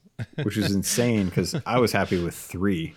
And I was like, I'll just get the other two later on. And then we just kept going and going and going. But um, yeah, so we, we started this off and uh, uh, we, we started up a galleon and got four people together and kind of did this in a weird way, didn't we? We did, although we didn't really start uh, with a system in place. We did 2 Mm-hmm. if I remember correctly, where it was sailing to each island. Yeah. And, So- yeah, It, it starts off in uh, Shipwreck uh, Bay, which is one of my favorite islands. Honestly, I, I think it's just really cool with all the jagged rocks and then the, the wrecked ship and the dangers in the bay and the high points and stuff. I, I think it's one of the coolest islands. Um, but it starts off there with the normal kind of four chests, and then it sends you down to Crook's Hollow, and then it sends you back up to Shipwreck Bay, and then it sends you down to Snake Island, and then it sends you back up to Shipwreck Bay we had a bit of fun uh, kind of doing this towards the end of the second run where we uh, we had a lot we had a lot of treasure on our ship and uh, we were trying to turn it in at one point. And it was you me uh, McGilla and what was what was Evil that other Monkey. guy's name? Oh yeah that's right. Evil evil monkey. I yeah couldn't couldn't forget his name uh he he was actually with us and we were sailing around. We did we did um two at the start and then by the the end of the second one we decided we were going to try and turn in a, a majority of our loot right? Yeah, all of our loot. how- yeah. I think And uh, then- Monkey was going to drop off, and then we were going to have another player jump in. yep. Yeah. So we sailed uh that was when we sailed up to galleon's grave right? Yep, Galleon's grave, and on the approach there, another ship started following us. Which is, of course, what you want to see when you have a lot of treasure on your boat. Yeah, yeah, Yeah. Running running the Reapers and having having like two two voyages uh, worth of treasure on one ship. The best thing in the world is always just make sure you have company. You know, you want to have someone to drink with afterwards. so we were you guys were sailing up to I can't even remember what I was doing at this point. I think I was down at like Snake Island or something, uh, rowing a boat from island to island to actually turn stuff in, or was that Yes. later on? Uh, I think you were. Yeah, you were rowing from Snake to Plunder. Yeah. So I was I was taking care of the little bit of treasure that we had down there, and you guys were sailing up north trying to to outsail this galleon that had started to follow you guys and but they weren't the, like that was the funny thing to me is is you guys are like there's a galleon coming i'm like okay i'll be there and they're like there's also a sloop there's like, also a sloop yeah wait what? what do you mean what, what do you mean there's also a sloop yeah so like I remember coming back and you guys had managed to make it to Galleon's grave before they did, and they were just sailing, like just sailing straight towards us. They were, and it, it was kind of beautiful because when I came back, I noticed you guys had pretty much uh, laid a trap. Like they they only had one way they could go. They could either ram the ship or sail between you and the dock at Galleon's grave and that effectively gave you them either two options one they could either drop anchor and just start unloading on the ship right there or they had to sail through and mm-hmm. you guys had managed to get them baited enough to where they they sailed on by and they realized that they were losing they were going to lose their opportunity to to to get us before we turned in and they dropped anchor and I to this day still why are people dropping anchors? I don't understand it. I don't know. Um, so but they did, they, and you're right. The the pocket that we where we parked, we parked far away enough from the dock where they weren't they probably weren't going to go between us and the dock, but also there was a close space where they would have to like avoid some rocks if they wanted to mm-hmm. try to get shots on us. Otherwise, they'd almost be too far away. It wouldn't be worth it for them. So they had to sail close to us, and yeah. then they anchored uh, which was a mistake for them, but good for us because our sails were up enough where we could maneuver around and get a good shot on them. Yeah, where they and couldn't was, retaliate. And that worked out. Like Magilla and I shot over, and uh, I remember as as as I was climbing the ladder to their ship, I heard them like lifting the anchor, and just as they got it up, I sword slashed a couple of them snickered in my head, and then dropped their anchor right back down. And I was like, I'm so glad you dudes just got that up for me. Thanks. Here. And then I I remember I killed uh, one or two, and then um, was it were you the one that was bringing the keg over? Yeah, I had the barrel. I went up yep. and said, you know, do we have time to barrel them? You yep. said yes, you thought so. So I went up, grabbed a barrel, yeah. and started swimming across. And they were actually a fair distance away from our boat. So when I jumped off, it was a bit of a swim. Yeah. Um, and by the time I got over there, I think you were still on their boat. I think I just died by the time I was wondering if you'd gotten to uh, to their ship with the keg because I was okay. worried that enough time had, had passed for them to get below deck to start finishing repairing. Uh, yeah. Because mean, meanwhile, like oars in them are, are, actually just pummeling them with cannonballs, which is amazing. Oh, still uh, evil monkey, not oars. Oh yeah, oars that's not right. Joined us yet at this point. Oh man, yeah, yeah. So evil monkey uh, was was um, was firing on them, and God, man, yeah, it, it took a little bit of work, and that crew almost survived, but they did. We, we they had a they um, had their so I kegged them Mm-hmm. Then they had another guy who had a keg in the water by their boat. Oh and, yeah, that's right. Uh, I think you shot over after you came barrel. back, and yeah, got that barrel. yeah, they finally yeah. sank. And then right after that, on the other side of the ship, so we were facing. Yeah, our port side was facing the galleon, who had just yeah. sunk. And then on our starboard side was a sloop coming right in. Which was insane. Like like two ships out of nowhere were at Galleon's. We probably had at least like what 30, 40,000 worth in gold on the ship. Yeah. And yeah. uh like just as the galleon cruised down, we finished killing off those guys. And by the time we make it back to the ship, the sloop is just like like it's just coming right at us. No plan, no nothing, just ram. And I don't even understand like all what happened during that that short engagement because at one point they rammed us. We I saw two people. One of them was off in the water. One of them was gone. And then we had a keg on our ship uh, on the on deck, the deck. Ex- explode. and then no, it didn't explode. Oh, it didn't. It lit and then somebody diffused it. I thought you diffused it. No, I was in the water. I was chasing after the guy that was on the sloop, Oh. trying to kill him. It didn't blow up though. oh, didn't blow up. Okay. I have no idea So- how it got there, but it didn't blow up. So and then uh, after that, I uh, McGilla and I killed the guy that was in the water. The sloop disappeared. I'm assuming it had sank, and uh, one of the guys, like I remember going out to the bowsprit, looking back towards the captain's cabin, and just seeing a person jump off into the water. So then I went and I chased after that person, and once I had killed them, it was it was at that point it was kind of like okay we can kind of get things situated get you know check everything pull into the harbor and i don't remember i don't remember why i felt like something was not right but i remember i went to the other side of the island and mcgilla was with me and we found the sloop part.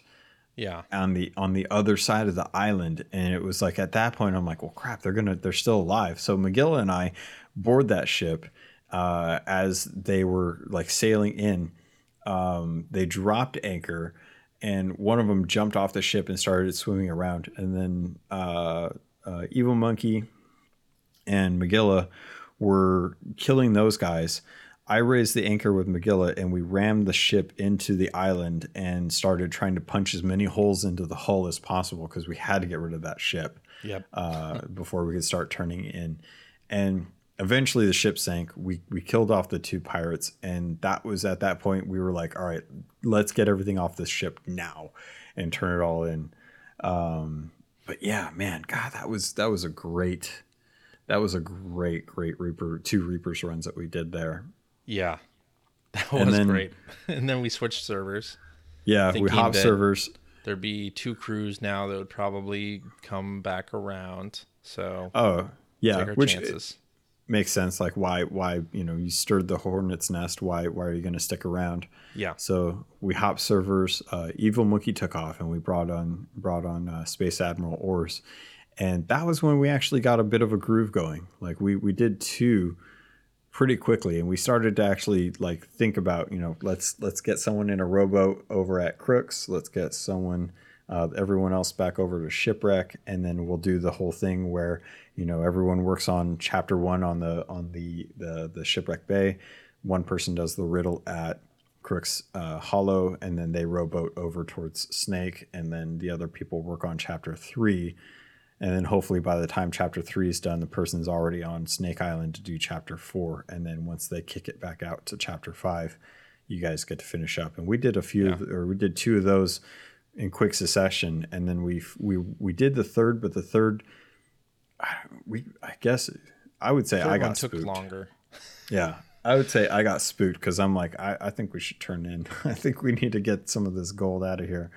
And uh, you guys ended up taking the ship north because at that point we had we had two brigs in the area that were fighting each other, plus a galleon nearby and a skeleton crew, if I remember.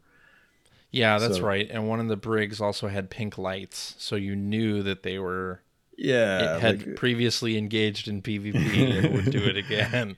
yeah we we already kind of knew going into it like we are like okay this could this could turn bad and with Hmm. with there only being three people on the galleon it's it's harder to to kind of tackle a brig when you have four people at Yeah. least it's not too bad but um the the three person galleon's tough to to manage compared to a three person brig so i think you guys took up took off north and Yep. left McGilla on shipwreck to ping a couple of the the remaining quests on chapter three, and I was over at Snake Island doing the riddle for four, and then you guys were you guys were sailing around trying to get to Cannon or Galleon's grave, and then I don't even remember what happened, but I think I think the brigs were up there and they Yeah. were fighting, and you you guys thought right. they were coming.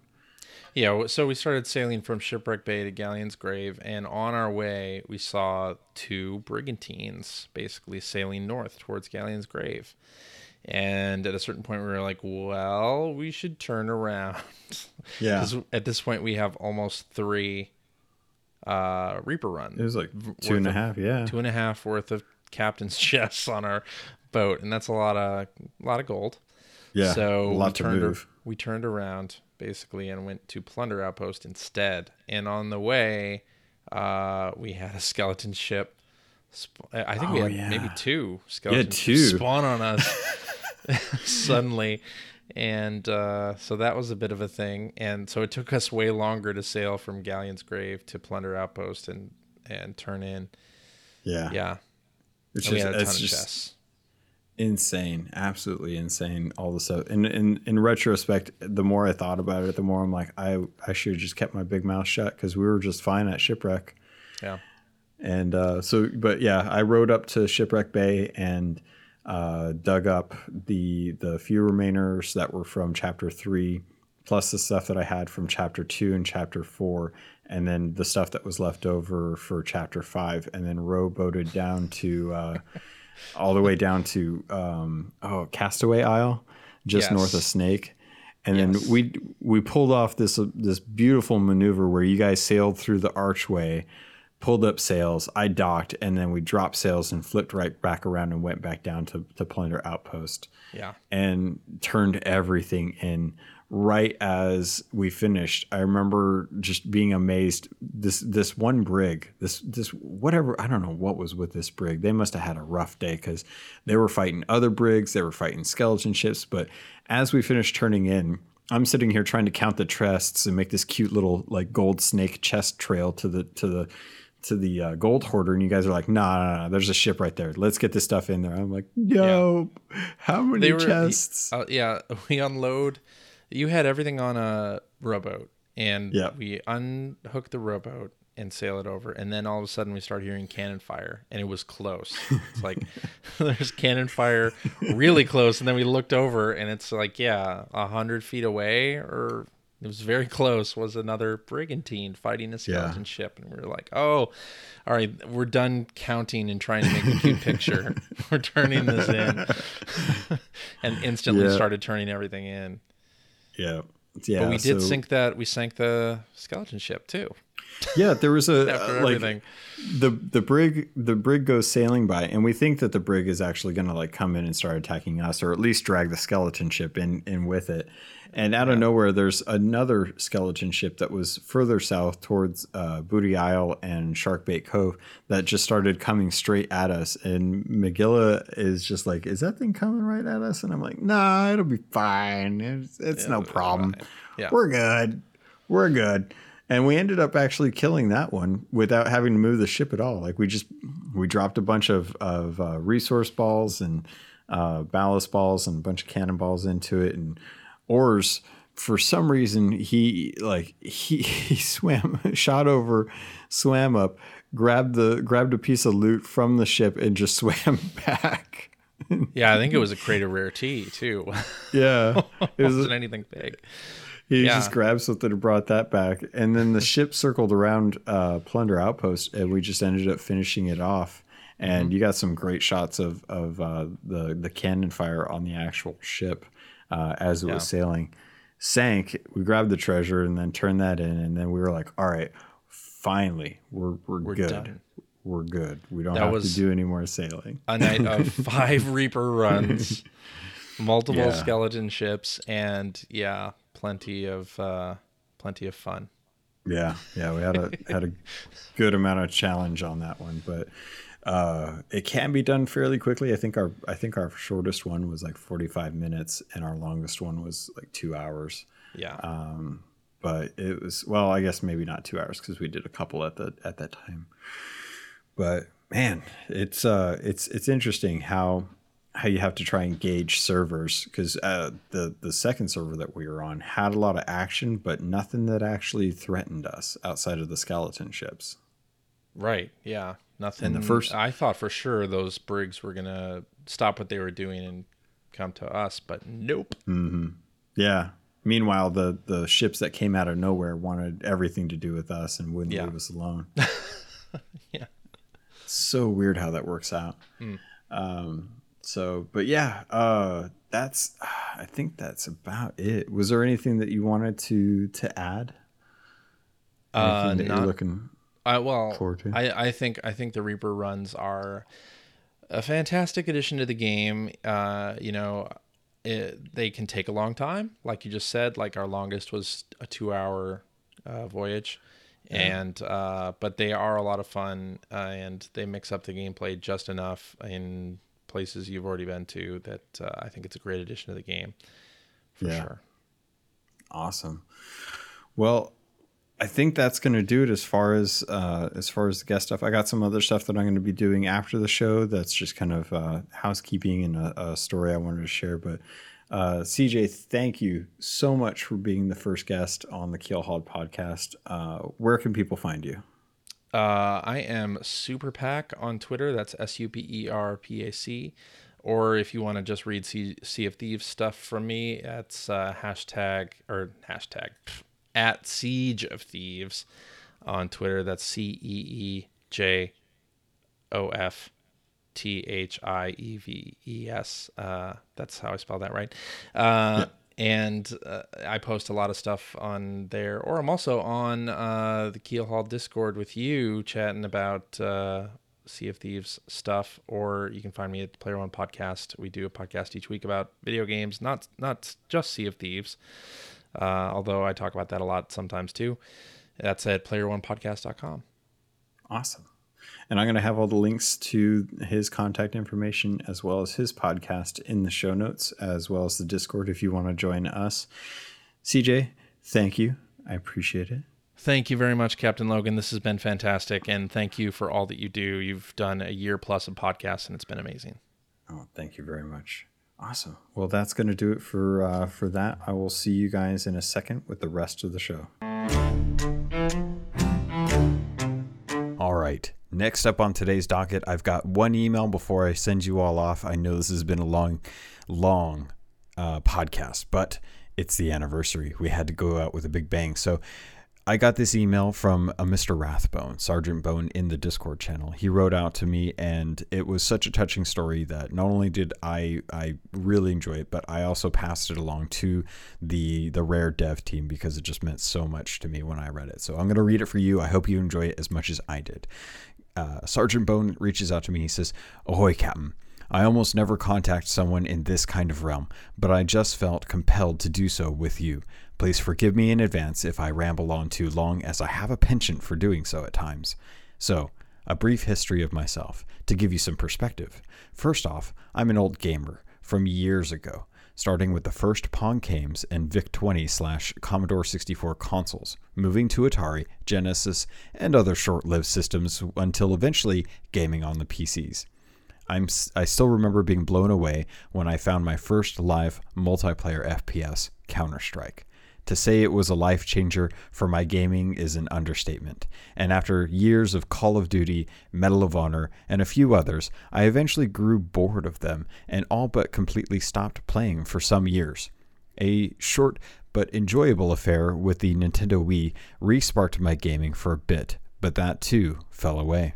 Then, about a year and a half ago, my wife, and also a huge gaming geek, suffered a stroke and has been confined to a wheelchair since. Being her full time caretaker has motivated me to look for entertainment that we can share together at home, especially during the winter months when anything outdoors is no longer an option. So this Christmas, I decided to purchase an Xbox and found a nice deal for Black Friday. Having been out of the gaming scene for a few years, I picked up a few FPSs Battlefield 5, Call of Duty, and Ghost Recon. I have to admit, the quality of graphics has made a dramatic improvement since my days of PC gaming, but my learning curve with the Xbox controller is rather steep. How I miss my trackball. Anyway, we had a few uh, we had a, a, new store open nearby gamestop and i dropped in to browse the new the titles and see if anything caught my eye what's this sea of thieves a pirate game yes please uh, yes i also played monkey island back in the day after reading a bit about it, I thought it sounded like fun, especially with the open world player versus player aspect of it. Still trying to learn the basics of the Xbox console and all things Xbox. Really, it was a couple weeks before I got around to loading uh, Sea of Thieves. To say I was disappointed is a bit misleading, but my first impression was not very favorable. Understand, I knew absolutely nothing of the game, and the game itself doesn't exactly explain much. I spent maybe half an hour wandering around an outpost, trying to find out what it was I was supposed to be doing, never ever even seeing my ship, much less getting out sailing. I shut it down and was about to chalk it up to a trial and error shopping. Then my wife suggested I look up some game info on YouTube. A couple how to's later, and I was hooked. Seriously hooked. There are so many things about this game I absolutely love, but I know I'm probably preaching to the choir telling you this. The next day, as I'm at work, ready to listen to one of my podcasts, I wondered if there is anything Sea of Thieves related that I could listen to. Enter Keelhauled and Captain Logan. I was overwhelmed with so much content, but I couldn't get enough of it either. Being somewhat OCD, I had to start with episode one and go from there. It took maybe two weeks of binge listening while at work before I finally got caught up. I've wanted to drop you a line and say hello from probably the first or second episode, but decided to wait until I caught up in case anything had changed since then. Let me finally give you the proper thanks for all your hard work and dedication you have obviously poured into not just the podcast, but your entire Sea of Thieves community. Uh, sorry, I just lost my place.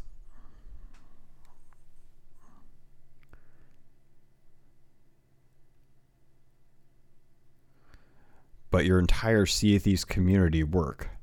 I am so impressed with the Discord channel and the amazing community members that make what it make it what it is. Kudos to your vision of what community really means and the importance of it in a game like no other. Having only been a member a few days, I can't tell you how welcome I felt from day 1 until the first request to join a crew I had only been solo slooping around the seas.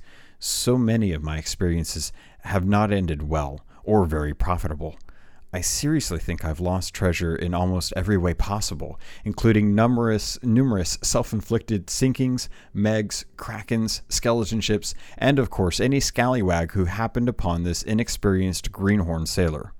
My first crew consisted of a couple veteran players, some of whom are Pirate Legend, Schlugenda, and Trickster 13.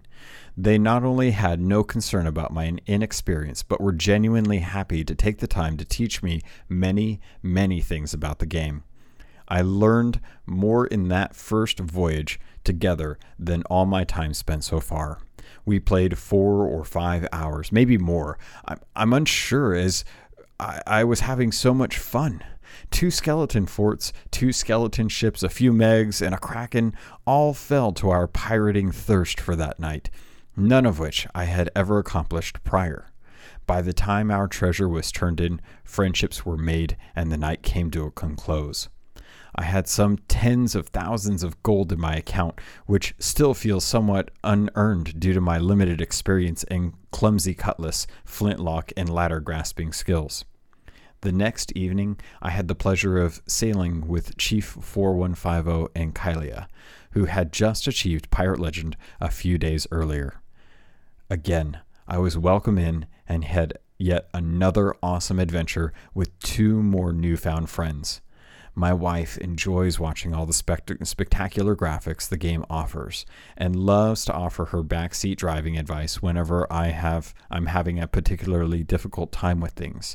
She's already talking about her plans to steal my plunder whenever she recovers and can play video games again. I enjoy the game like none I have ever played before but seeing the true happiness my wife has for it is priceless. It truly has brought a bright light in an otherwise dark period of our lives. And I have you to thank for that. Having listened to every Keelhauled po- episode, I was especially touched by your missing po- episode podcast. I have lost some of my furry children over the years, and I know the pain you're feeling uh, very well. I offer you my deepest sympathy but also my sincere respect for your courage and honesty in opening up in your worst of times. It speaks volumes as to what kind of person you are, and I'm sure you don't get the thanks you truly deserve. Sorry, I've babbled on and on and hopefully haven't bored you too much. Thank you for taking the time to read this. I had wanted to ask if you would if we could ever play together, but I know you're limited with your time and have your own crew of friends. So instead, here's to someday hoping we find ourselves our sails filled with the same winds, our keels breaking the waves, and you don't blunderbuss me in the eye patch. Arr! Sincerely, Sergeant Bone. And P.S. Yes, my name is Rathbone. How fitting. Sergeant Rathbone, Mr. Bone, I can't thank you enough for this. Uh, like I, I, mentioned before, I sent this to Rare uh, with kudos because it's, it's such an amazing tale and it's such an amazing story. And it's exactly what I hoped for with the podcast. Uh, I wanted it to be something that I felt passionate about, and the community that has come up around it has been better than I could have ever imagined. And I hope that it stays that way for years to come. You're a welcome addition, and if there's ever anything we can do to help out, don't hesitate to ask. I love sailing with the Discord members uh, when I do get a chance to get on and try to touch base with all, all the friends that I've made over the last year to make sure that I get to still give them some time to, to hang out and chat and keep up with their lives as well. I, I don't know any other way to end this other than letting you guys know if you want to write in. I always love reading the emails and I love sharing them on the podcasts. You guys have done a great job with the reviews on on Apple Podcasts. It's been great to see uh, more people taking time to support the, the the podcast in that way. It's a free way to support it. It's a great way to help other people find it. And if you want to write to me, feel free to do so. You can always do it at captlogun at gmail.com. That's captlogan at gmail.com. You can always reach me on Twitter if you're on Twitter at capt underscore logun. If you want to get in touch with me through the Xbox app, you can always uh, message me on there at captainlogun, just Captain Logan there. Uh, and I think that's going to do it. Pirates, thank you so much. I love you and I look forward to sailing with you on the Sea of Thieves.